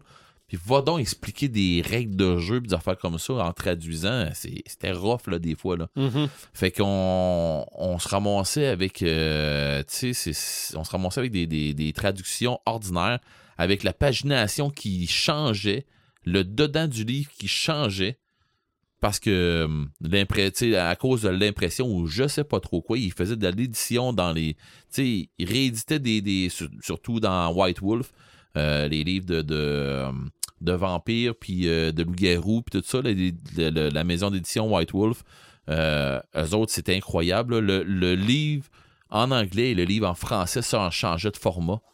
C'était pas la même affaire. Euh, tu sais, les noms restaient sensiblement pareils, mais il y avait de. C'était pas pareil. Le, le- il était pas euh, printé à la même place. Il était pas printé de la même façon. C'était pas la même qualité qu'on avait. Tu sais, tu te dis, ben voyons, Colin, je, je- je paye encore plus, puis j'ai l'air d'avoir un. J'ai l'air d'avoir une édition copiée de quelque part, là, ça fait comme, ah, c'est mauvais. Puis Donjon Dragon, ben, à un moment donné, euh, ça a fait, euh, ça a fait ce que ça a fait. Là. Ils ont, là, il y a eu beaucoup de monde. Ben, on en parlait tantôt, hein. Euh, les crinqués, là, on est comme ça, nous autres. On critique beaucoup, on chiale beaucoup. On, est, ben, on est des passionnés. C'est ce qui fait qu'à un moment donné, ben, on pousse après avoir de la qualité. Puis les, les- les gens qui nous vendent des produits n'ont pas le choix à un moment donné d'embarquer puis de, de- de se donner un peu plus. Puis avec euh, Donjon Dragon, ben, ça a monté. euh, ça, la qualité a, a monté, puis ils n'ont pas eu le choix. Euh, ils ont fait la même chose aussi avec Warhammer. Warhammer Fantasy. moi, j'en ai beaucoup du Warhammer Fantasy en français. Je n'ai beaucoup en anglais, mais je n'ai beaucoup en français. Puis, pour vrai, sont à peu près pareils. Il n'y a pas une grosse différence de stock puis d'affaires comme ça. C'est quand même, c'est même très bien. Et ce qui est, ce qui est jouissif, je vous dirais, c'est que moi, j'ai connu le temps où euh, les jeux, les- la différence de prix entre les livres, était, c'était astronomique. Mm. Et maintenant, c'est de moins. ça- Ça paraît quand même. OK, on s'entend, il faut qu'on les paye, les traducteurs. Mais ça, ça me ça, ça me met à, à avoir à faire un constat désolant pour donner raison à Joël, à savoir que les traducteurs, je suis pas sûr que c'est une job qui est relu- ben, pas qui est reluisante, mais qui est, qui est payée tant que ça. Faut t'en traduire en tas pour faire une bonne paye. Je crois là, que ça être Mhm. rendu là. Moi, je fais une petite mention spéciale. On est dans le jeu de rôle. Mhm. à un ami qui s'appelle Jean Balzac, qui est le premier traducteur de Call of Toulouse en français et de Star Wars en français. Alors, c'est un, pote que j'ai en France qui, lui, a 20 ans Descartes est venu chercher pour traduire Call of Toulouse. Ils ont dit. Tiens, ça, c'est le jeu de rôle, traduis-moi ça. Fait qu'il y avait une petite machine à écrire, une petite table.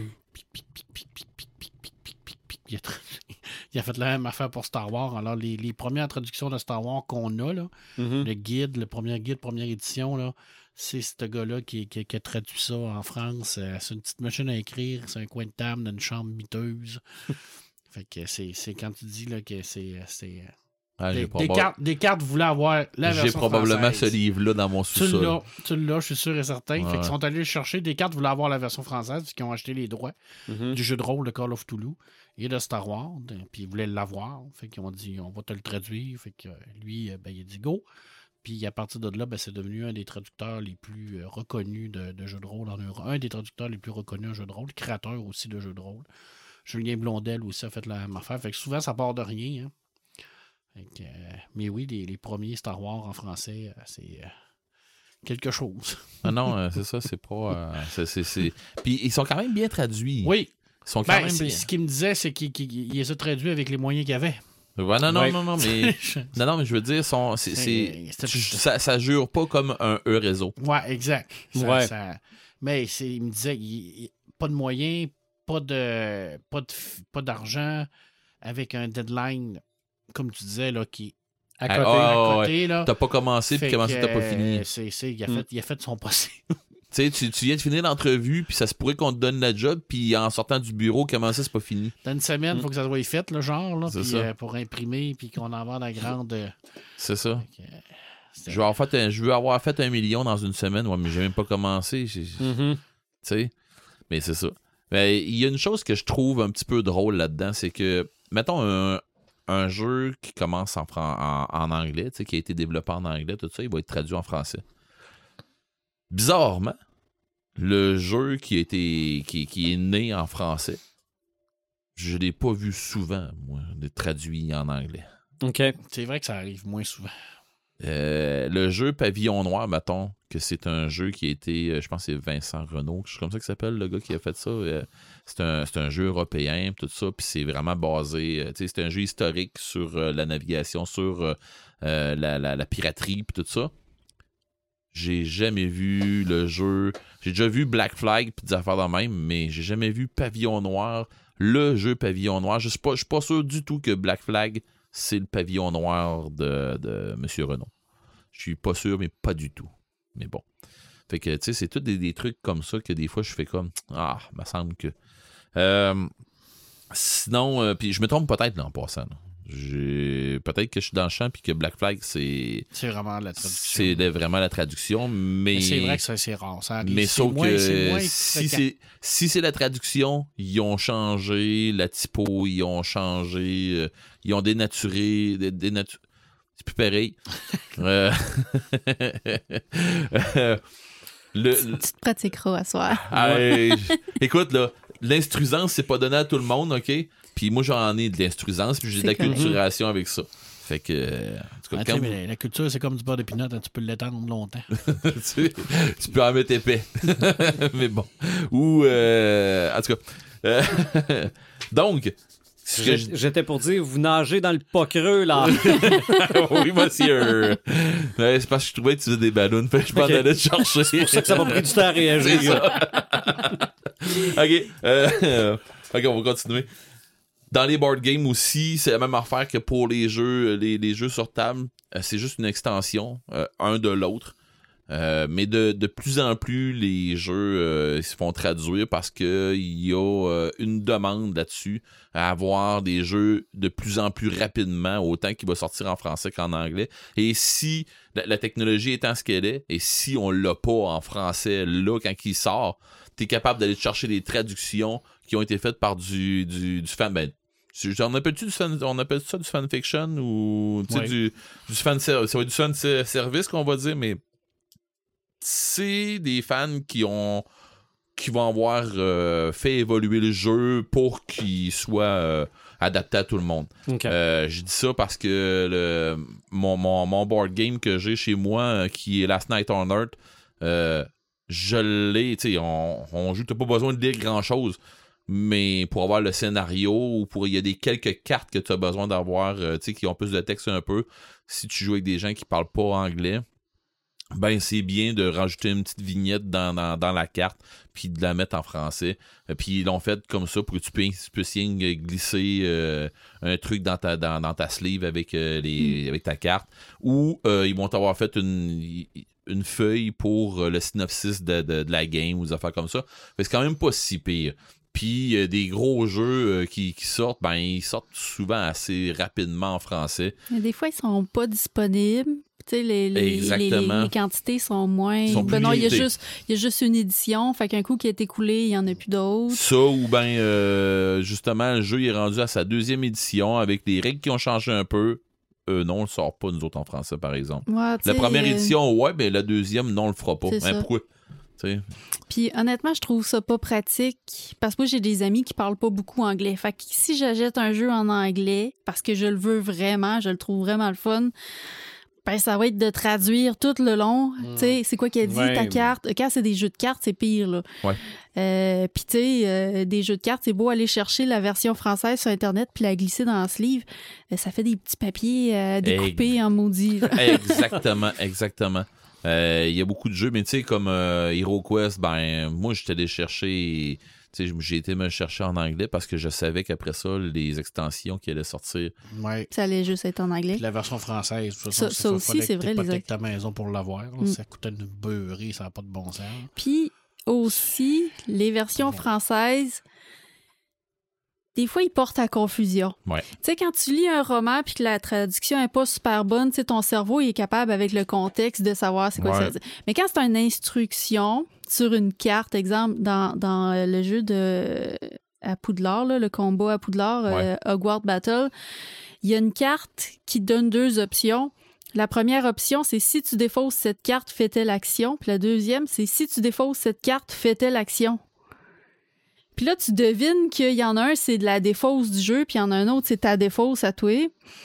Tu le devines, Mais c'est pas ça qui est écrit. mais c'est- tu sais, c'est comme Ah non, je, le, je le mets sur quelle défausse, tu sais. C'est ça. Sais, des petites niaiseries de même qui font que nous autres, on, a- on joue ce jeu-là, on leur retire du jeu la carte, là. On fait comme Des fuck, fois, là, c'est on, pas a- clair en anglais. on, que on- des on fois, arrête de s'astiner sur elle, là. Quand on jouait à Star Wars, le jeu de cartes, là, des fois, il y avait des textes en- déjà en anglais que c'était pas Ah non, non. clair. Ah non, c'est ça. C'était, ça portait à interprétation. Ben oui, Les jeux, dis en- les jeux de cartes, les, les jeux avec des cartes à lire, avec beaucoup de stock à Magic, lire. Tout ça, là. Hey, si, regarde, tu fais prendre euh, le jeu Twilight Imperium. Hey.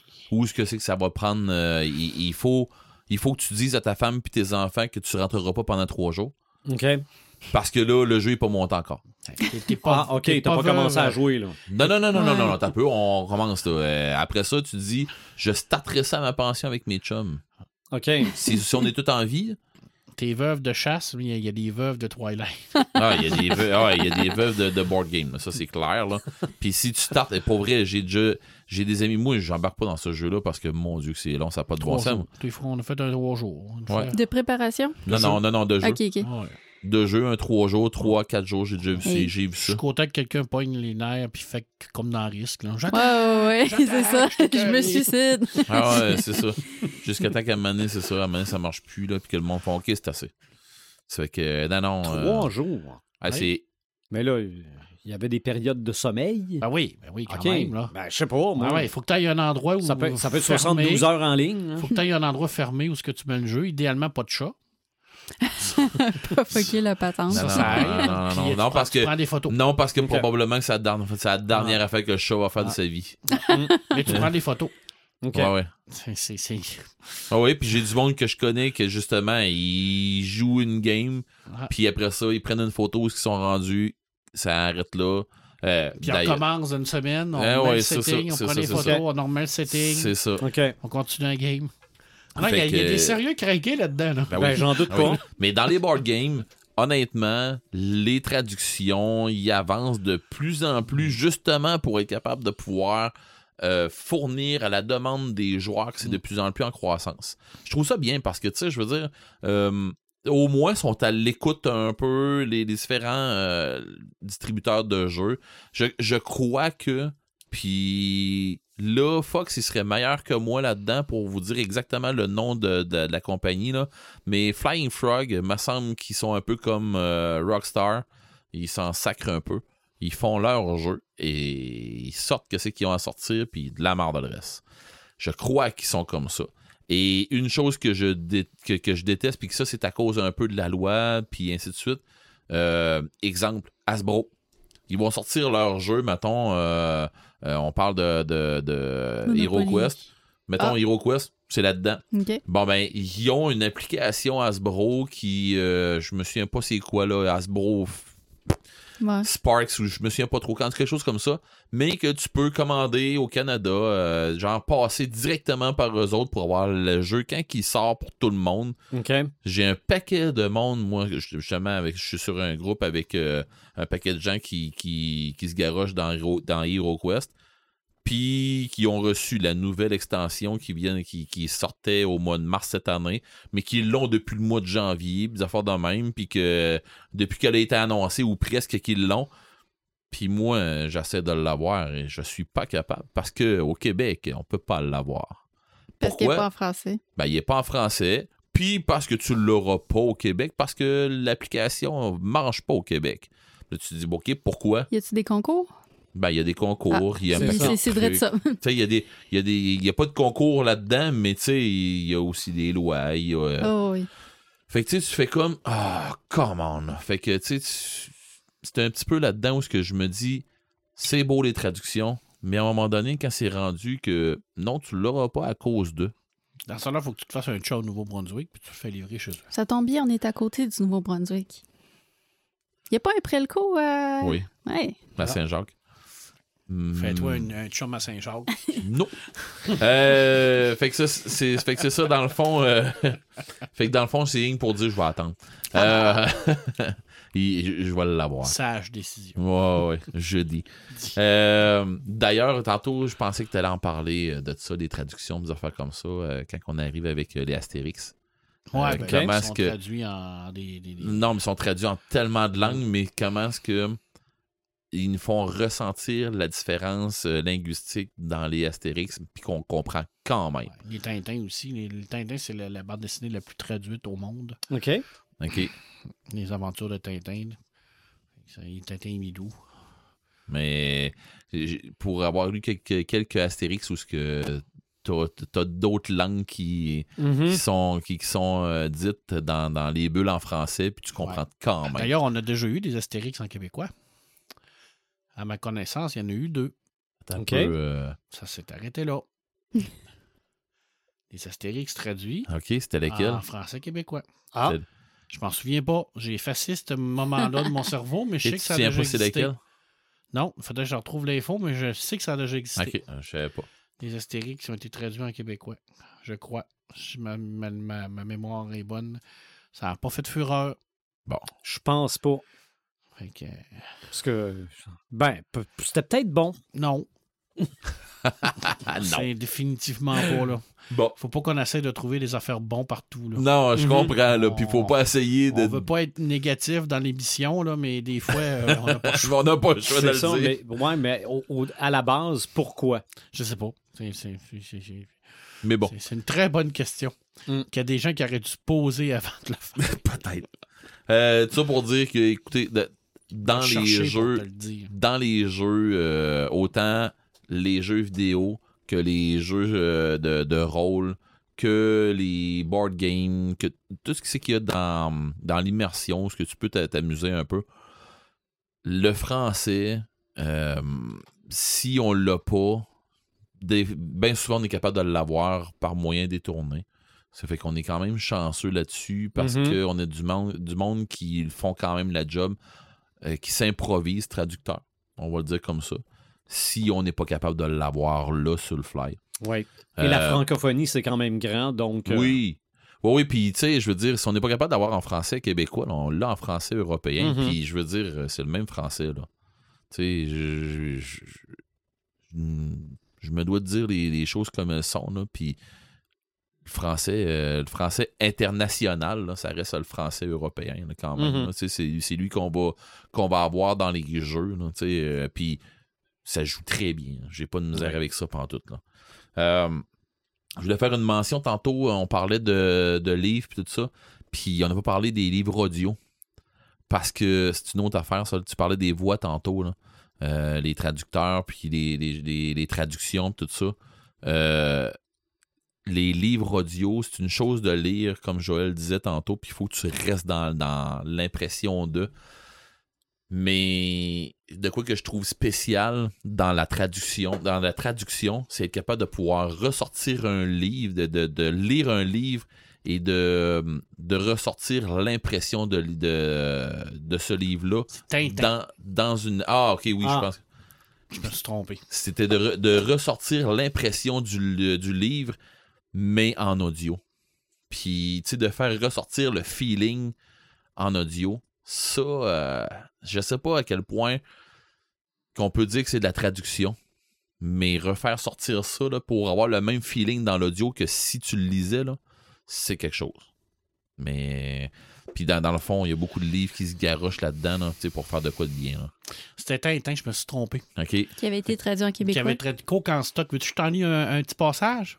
Envoie donc. Mais encore, ma question demeure. Pourquoi? Vous étiez pas paumé par la vue, mon capitaine? Non, c'était pas Varjeux. Oh, juste pour entendre Varjeux, ça, j'aime ça. Arrêtez, madame, messieurs, le marquis a demandé de le laisser tranquille. Ils sont bien fatigués, puis les maladies, vous comprenez. Ben, voyons donc, c'est pas malade. Mais j'aime ça. c'est normal. Hey, passe-moi le colonel. Ah, c'est toi? Je suis peut-être des patates, mais tu me dis pas que les chars d'assaut sont détruits. Ben oui, comme tu me l'as demandé tantôt, j'ai déjà félicité le pilote. Comment ça? Je t'ai dit ça, moi? Moi, accent aigu, là. Ben oui. Ouais, c'est Oh. ça. M-O-E, là. On va arrêter ça là, D'accord. avant que je fasse une crise de cœur. Hey, moi, il y a un petit truc que j'ai Je remarqué. pensais que c'était les Astérix, mais c'est les Tintins. Je me suis trompé. Il y a un petit truc que j'ai remarqué dans les traductions parce que, euh, tu sais, j'écoute les séries en, en courant, puis des fois, j'entends pas tout le temps à cause du tapis qui, qui fait beaucoup de bruit. Fait que j'écoute tout le temps avec les sous-titres. OK.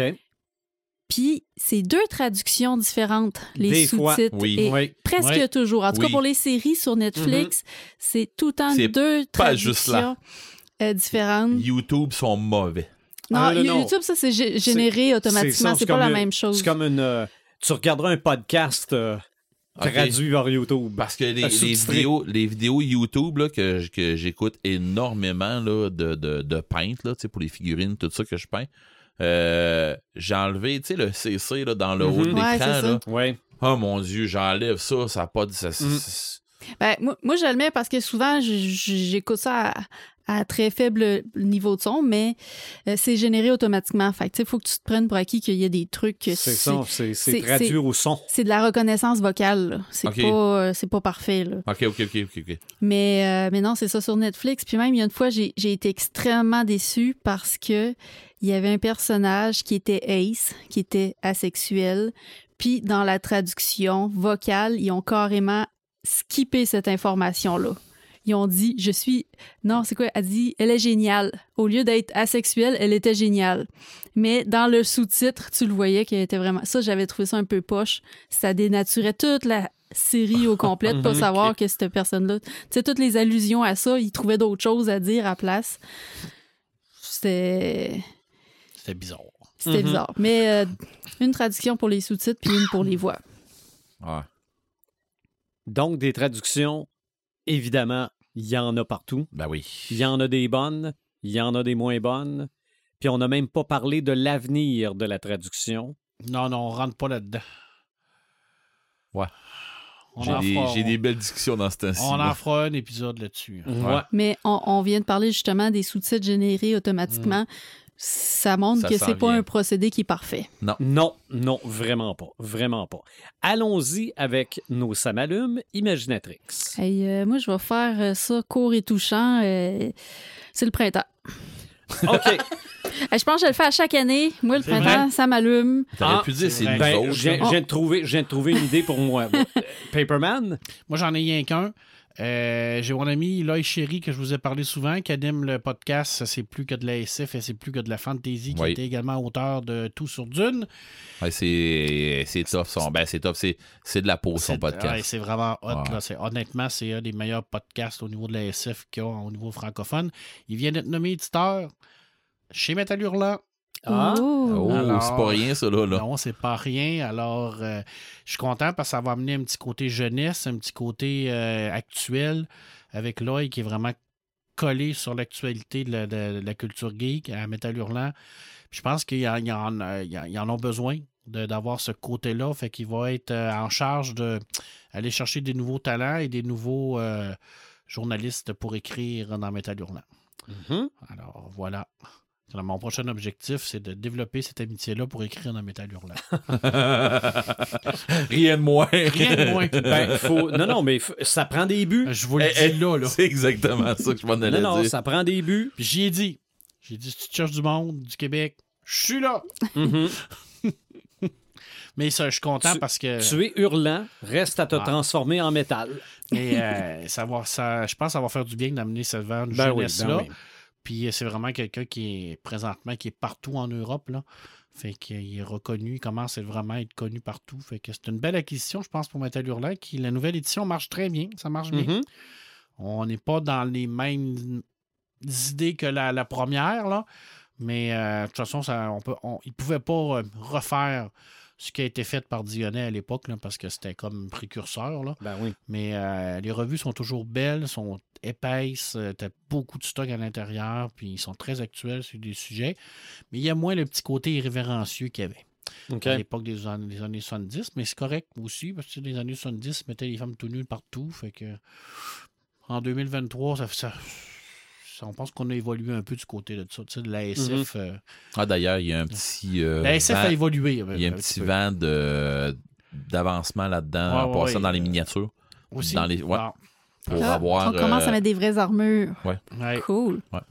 Ouais, Il y a parce des- que moi, il n'y a pas un gars qui irait se promener sur un champ de bataille En avec bikini. une, euh, un Non. bikini puis en, un en bikini chain, là. ouais. Mais euh, c'est Tu- ça. il- après un il y, a, y des dessinateurs de, de figurines qui. Ben, des, des gens qui font euh, du, du stock de figurines qui s'en viennent de mieux en mieux. Ouais. Euh, D'ailleurs, une affaire qui est hot, justement, dans Warhammer, les Sister- Sisters of Battle. Ouais. Euh, Puis est-ce que ça dénaturalise l'œuvre? C'est pas pareil. non, non, non, non, non, non, pas du tout. Ben, c'est le concept de- de- d'être capable de, de créer des personnages féminins qui gardent leur féminité, mais sans Ouais. être euh, complètement irrationnels et. Non, Il non. n'y a pas une femme qui irait sur le champ de bataille avec un, Mhm. une brassière en, en côte de maille, là, puis euh, un bikini string. Elle n'a pas besoin d'armure, elle, niaiseux, sait pas toucher. c'est- c'est- c'est c'est con comme la lune. Là. Non, non.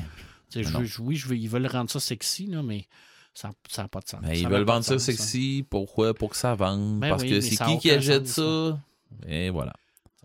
Mais les choses changent. Oui, puis ça évolue. il y a de plus en plus de femmes qui en font puis qui veulent des modèles plus représentatifs. Exactement. Ouais, puis tu Mhm. peux être très sexy pareil dans une full plate. Là. Enlève du métal un peu. Puis on l'a vu d'ailleurs dans euh, Excalibur, hein, avoir une full plate, ça n'empêche pas de faire l'amour. Tape à dragon, C'est- il l'enlève même pas. C'est tough un peu. Mais en tout cas. hey, Moi, ok. moi, moi, je vous écoute. Moi, je suis, noyé dans le pot creux. Attends un peu. Attends un peu. T'as pas besoin Va, d'avoir. va- chercher Sylvain, va dans, chercher Sylvain. dans, le, dans le temps médiéval, rien qu'aller pisser, c'était une aventure, ok? Fait que. J'espère qu'ils pissaient pas dans le pot creux. Oh. Ni dans leur armure pour que ça rouille. Euh, Ah, mon Dieu. Ne traduisez pas ça, ne traduisez pas ça en aucune langue. Mon ça m'allume, j'ai démarré ma piscine. Oh oui! Ouais! En avance sur moi? Non, non, moi, en fin de semaine, euh, je pose, je pense, que je pose les, les- les escaliers. Tabarouette. Non, non, euh, c'est clair, c'est du cristal liquide. ben, Oh. ok, je comprends, tu mais. mets de la pression La là. glace aussi, c'est cristal liquide. Euh, oui, non, c'est, ça doit être frette. Euh, Ouais, Tu mets de la pression là, euh, animateur, tu me mets de la pression. Oui, hein? Tu vas Mais faire ça demain. à part ça, évidemment, c'est le nouveau setup sonore du studio. Oui. On s'entend. Oui, Je oui, suis oui. assez content. Euh, je vais euh, Avec raison. probablement la prochaine étape, ça va être le setup vidéo parce que là, je commence à avoir mon Moses de voyage. Mais bon, Mais je pensais pas, honnêtement, leur remarquer la différence. Parce que moi, j'ai comme pas d'oreille. OK. Puis, tu ben, sais, avant, tu nous disais tout le temps, tu sais, la voix, elle se répète dans les autres micros. Mais Puis, plus là. je le Mhm. pognais, je le catchais pas vraiment. Mais là, je, je sens que ma voix est comme unique. Tu sais, c'est Mhm. comme. C'est pas qu'il y avait un écho tant que ça, mais. Comme je disais à mes filles, des fois, t'es unique. Ouais, mais là, c'est c'est ma voix là, qui est unique dans le micro. Ah, c'est ça. Non, euh, on a upgradé un petit peu. J'espère. On n'est pas plus sérieux qu'on était. Non, ça, ça n'a pas amélioré Nos, l'intelligence. nos niaiseries sonnent bien. Ouais, c'est ça. C'est ça l'important. Euh, et toi, Red, ton Samalume? Ben, j'en ai Tes un. Samalume. Non, j'en ai un. Ok. Je, je vois, euh, écoute, à part que c'est le printemps, pis ci, pis ça, là, je veux dire qu'on a J'ai starté recommencé. ma piscine. Ouais, ben non, ben moi, nous autres, euh, la saison GN a commencé officiellement. Ouais, la on, semaine passée. on s'en est mis euh, plein la gueule. J'ai vu tout plein de ça, photos euh, passer. J'ai Ouais, man- c'est ça. j'ai manqué à aller vous voir. Pas vrai? Je, T'aurais dû. suivais, je pensais que c'était un touriste. ça. Je suivais Ok. un touriste à Cabano. Là, puis quand j'ai vu tourner vers le Fort Ringard, j'ai fait un check le touriste. J'ai fait Oh non, c'est le banquet. Ah ouais. C'était pas un touriste, c'était un, un Mais bon, GNE. euh, Tu puis- souris pas souvent mais, dans tes photos. Non, mais c'est parce que j'ai pas envie de sourire ben, ben, ce perso-là. Mon Dieu, non. Euh, c'était pas dans mes, dans mes samalumes, ça, mais Mhm. c'est pas grave, je le rentre pareil. Euh, on a eu une super de belle journée, euh, puis la photographe euh, Kathleen Belzil euh, est sa coche. Ça Ouais. paraissait ces photos que vous avez eu du fun parce que les photos sont belles. Puis, euh, Oh, et je suis sorti ça de là. Je événement. suis- je suis sorti de là, j'ai boité jusqu'à maintenant. Euh, je boite encore un peu, puis euh, pff, regarde, c'est pas grave, ça, c'est l'âge, puis j'arrêterai pas. Euh, moi, mon corps me, ramène à l'âge que j'ai, mais le restant fait comme hey, de la marde suit, puis euh, hein, fait que Mhm. j'ai 25 ans encore. Euh, mais tout ça pour dire que mon samalume que je voulais sortir, c'est là, Marc, c'est pas pour toi, pantoute. Mais, mais, mais, mais, mais pas pour toi du tout, du tout, du tout. Bouge tes oreilles. Ouais. On parlait de Star Trek? Non, tu malade, toi. Mais non, je me renierais moi-même. Les anneaux du pouvoir. Ouais, c'est ça. Non, je suis en train de me taper une série de romans. Euh, c'est la série de romans Cobaye, qui est Ah, une ouais. série de romans québécois. Très bon. Et c'est d'une violence du sacrament, ça n'a pas de maudit bon sens. C'est gore. C'est. euh, Il y a beaucoup de Il y a, d'hémoglobine. il y a beaucoup. Oh mon dieu, il y a. Tu écoutes ça en audio? Oh, wow. Et Ils sont gratuits sur Audible quand tu es, quand t'es Ah. membre. Ils sont tous là. Si tu es membre, sont tous là. Va les chercher, puis ça presse, puis écoute-les. Sérieux, euh, tu sais, on pensait d'être à quelque part avec euh, la série des, des, des romans, là, euh, des contes interdits. C'est- c'est- ça a été le précurseur pour les comptes interdits, honnêtement. Ça a été vraiment là qu'au Québec, on a commencé à faire du gore gratuit, tu sais, vraiment, là, juste pour mettre du sanguignolant partout, là, c'est avec la série Cobaye. Puis, fait à mentionner, ça a sorti chez Dom Mortagne, Mhm. qui est pas du tout une maison d'édition qui se spécialise dans l'horreur. Puis, c'est un projet Ça collectif. tue, ça n'a pas de sens. Quand- moi, ça vient me chercher. Je suis, je suis le type de lecteur pour ça. C'est, c'est, c'est pas tant horreur. C'est juste que c'est contemporain, c'est des trucs qui arrivent, puis que tu fais comme, puis là, ben, c'est juste décuplé en innocent. là. Mais l'histoire de tout ça, c'est qu'on suit des personnages euh, qui ont toutes la Sont- même affaire. Ils sont, sont paumés ou ils ont, ça, ils ont ils besoin d'argent. Ils ont, ils ont besoin d'argent, ils, ils arrivent quelque chose, puis il y a Alpha Lab qui lance, euh, qui font des tests, puis qui payent pour, faire, pour essayer un nouveau médicament. OK.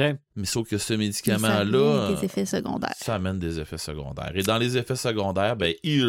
Et différent d'un personnage à l'autre. Exactement, parce que les personnes sont différentes d'une personne à l'autre. Et là, présentement, je suis en train d'en lire un. Je suis quand même avancé dans la série. Je suis en train d'en lire un que le gars, il, a- il est déjà un psychopathe en partant. Ah, c'est lequel? C'est Elliot.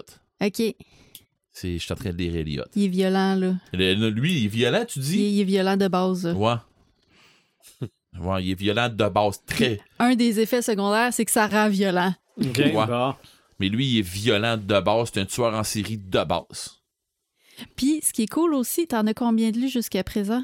Je pense que c'est le sixième, Ah, septième. crime, t'as presque terminé. Il y en Ben, a c'est à sept. 10. Il y en a 10. Sept. Attends un peu. Une là. pour chaque. Une pour Il chaque. y a 8, il y a, il y a huit huit. personnes, Ah, puis il y en a un à la fin. Il y a un, ah il y a oui, il y, a, chapitre un- il y a final. un- il y a un bonus, c'est vrai. C'est ça. Euh, dans, Ils dans sont le fond, 8, 9, 10. C'est ça. dans le fond, c'est que chaque livre est pour un personnage ça. différent. OK. Et Il y a des euh, personnages qui s'entrecoupent. ils, ils se croisent, c'est ça. Il y a ça. des crossovers. Fait que quand tu as lu plusieurs livres, ben là, elle arrive sur une scène, mettons Anita arrive sur une scène où il y a Elliot qui est en train de euh, martyriser quelqu'un ou de, de- torturer quelqu'un. Mais tu sais, elle le connaît pas, elle sait pas c'est qui, puis elle est juste comme de passage, tu le vois de même, puis Puis lui, dans le lit d'Eliot, il fait. Il me semble que j'ai déjà vu cette fille-là Ouais. à- chez Alpha Lab, de quoi de même. Probablement qu'elle teste le même médicament que moi. Tu sais, juste ça. Il y a des trucs que c'est juste ça. Mais c'est ça. J'ai- Je suis avancé là-dedans. Et. Tu sais, quand tu disais Westworld, tu trouvais ça, à un moment donné, trop. Trop, ouais. Touche pas à ces livres-là. Mais moi, j'aime. Je préfère ça que les contes interdits, honnêtement. Hmm, je pense que moi aussi, parce que les Au comptes niveau de interdits. l'écriture, je trouve que c'est meilleur que les contes interdits. Les comptes interdits, je me suis écœuré parce que ça fait quatre, non plus que ça, ça fait euh, au moins six comptes interdits que je lis, ben, que j'écoute, puis que je me dis, fuck, c'est bien mauvais. Mhm. Il y Ah en ouais. a qui sont pas bons. là. Ah, je- je- Il y en a que j'ai pas aimé, mais pas du je tout. vais t'avouer, j'en ai jamais lu un au complet parce que je lis les premières pages puis je fais Tu Bof. sais, j'ai jamais embarqué plus que ça. C'est ça, mais moi j'en ai beaucoup de lus. Puis il y en a que j'ai fait, mais voyons, c'est donc ben pas bon. Mais il y en a d'autres que j'ai lus, puis j'ai fait, ah ouais, là, c'est ça, c'est. Ça, ça vient me chercher, ça, c'est bon, Mm. mais il y en a que. ah, en tout cas. Fait que j'ai débarqué des comptes interdits. Je me suis garoché dans Cobaye. Cobaye, c'est. C'est incroyable. Puis mon prochain, je- peut-être parce que je suis dans le beat, là, mais mon prochain, après, après les- la série Cobaye, probablement, je vais me chercher les 7 jours du talion. Ouh. D'accord. Fait que j'ai après avoir Moi, ça- vu le film. Moi, je prendrais un break entre les deux. Bon, après avoir vu, ben écoute, s'il y a un roman de Warhammer qui est sorti, c'est correct. Ah. Mais tu sais, ça va être dans le violent pareil, là, mais euh, pour tout de suite, c'est ça. Si euh, si j'ai rien trouvé, probablement que le prochain. Tu sais, il y a euh, Fairy Tales qui vient de sortir aussi de Stephen King. Euh, mais c'est le conte de fées qui tu, va tu sortir. me leur diras si tu le lis. euh, je serais curieuse de savoir si c'en est un bon ou pas. là. Ben, je sais parce que je le connais pas, Ouais, c'est celui-là. ça. Non, mais si tu. euh, Fairy Tales, il sort en audio. euh, Il est sorti en papier, là. Oui, mais il sort en audio. Ah, j'ai ça. euh, au mois de juin. Bien. Je me trompe pas. Ouais, le 6 juin ou un affaire de même. Fait que il, il sort bientôt, fait que j'ai hâte de voir. Je, je, me, je l'ai mis dans ma, dans ma liste d'envie. Mais c'est ça, c'est parce que quand il sort un roman de Warhammer 40 000, ben, il, il prend le dessus sur les autres, mais je vais tout finir au complet. euh, Cobaye. le, le cobaye au complet. Euh, la première fois que j'avais vu sortir cobaye, je savais pas c'était quoi, puis j'ai fait bah non. Puis mais là là, En tout cas, euh, fait que, mais c'est pas pour tout le monde. Mon Mhm. Dieu, non. Et surtout que là, euh, c'est ça. Il y, a des gens qui, qui sont contre ça, la violence des animaux, là. En tout cas, euh, Elliot, il a, il a appris comme ça. Mais bon, je vous en donne pas plus que ça. Mhm. Fait que, moi, j'adore. OK. On garde la surprise du prochain podcast pour le prochain podcast. Ouais. Pour ne pas dire qu'on va commencer par sur- se surprendre entre nous autres. Ouais, ben c'est ça. On a déjà parlé de quelque chose, mais on va se Mhm. garder ça entre nous autres pour décider qu'est-ce qu'on fait exactement. Mhm. Peut-être qu'il y aura des invités, peut-être pas. Mhm. Fait qu'on va en reparler. Ouais, parce Fait- que moi, j'étais pas là. Il va falloir que vous m'en parliez. OK. Ouais. Ben, c'est ce qu'on s'est jasé. euh, Mais bon. Mais ça va être l'épisode 160. Oui, déjà. C'est quand même... euh, C'est 10 après 150. oui, puis 40 avant 200. T'as bien raison. On est fort en calcul. On nage dans le pas creux, mais on calcule vite. Ouais. Oui, euh, je m'en vais me coucher, là. Continue- moi c'est assez. Continuez de nous écouter via les différentes plateformes de streaming. Suivez-nous par notre page Facebook, notre site Internet. Et on va se retrouver à l'épisode 160. Salut!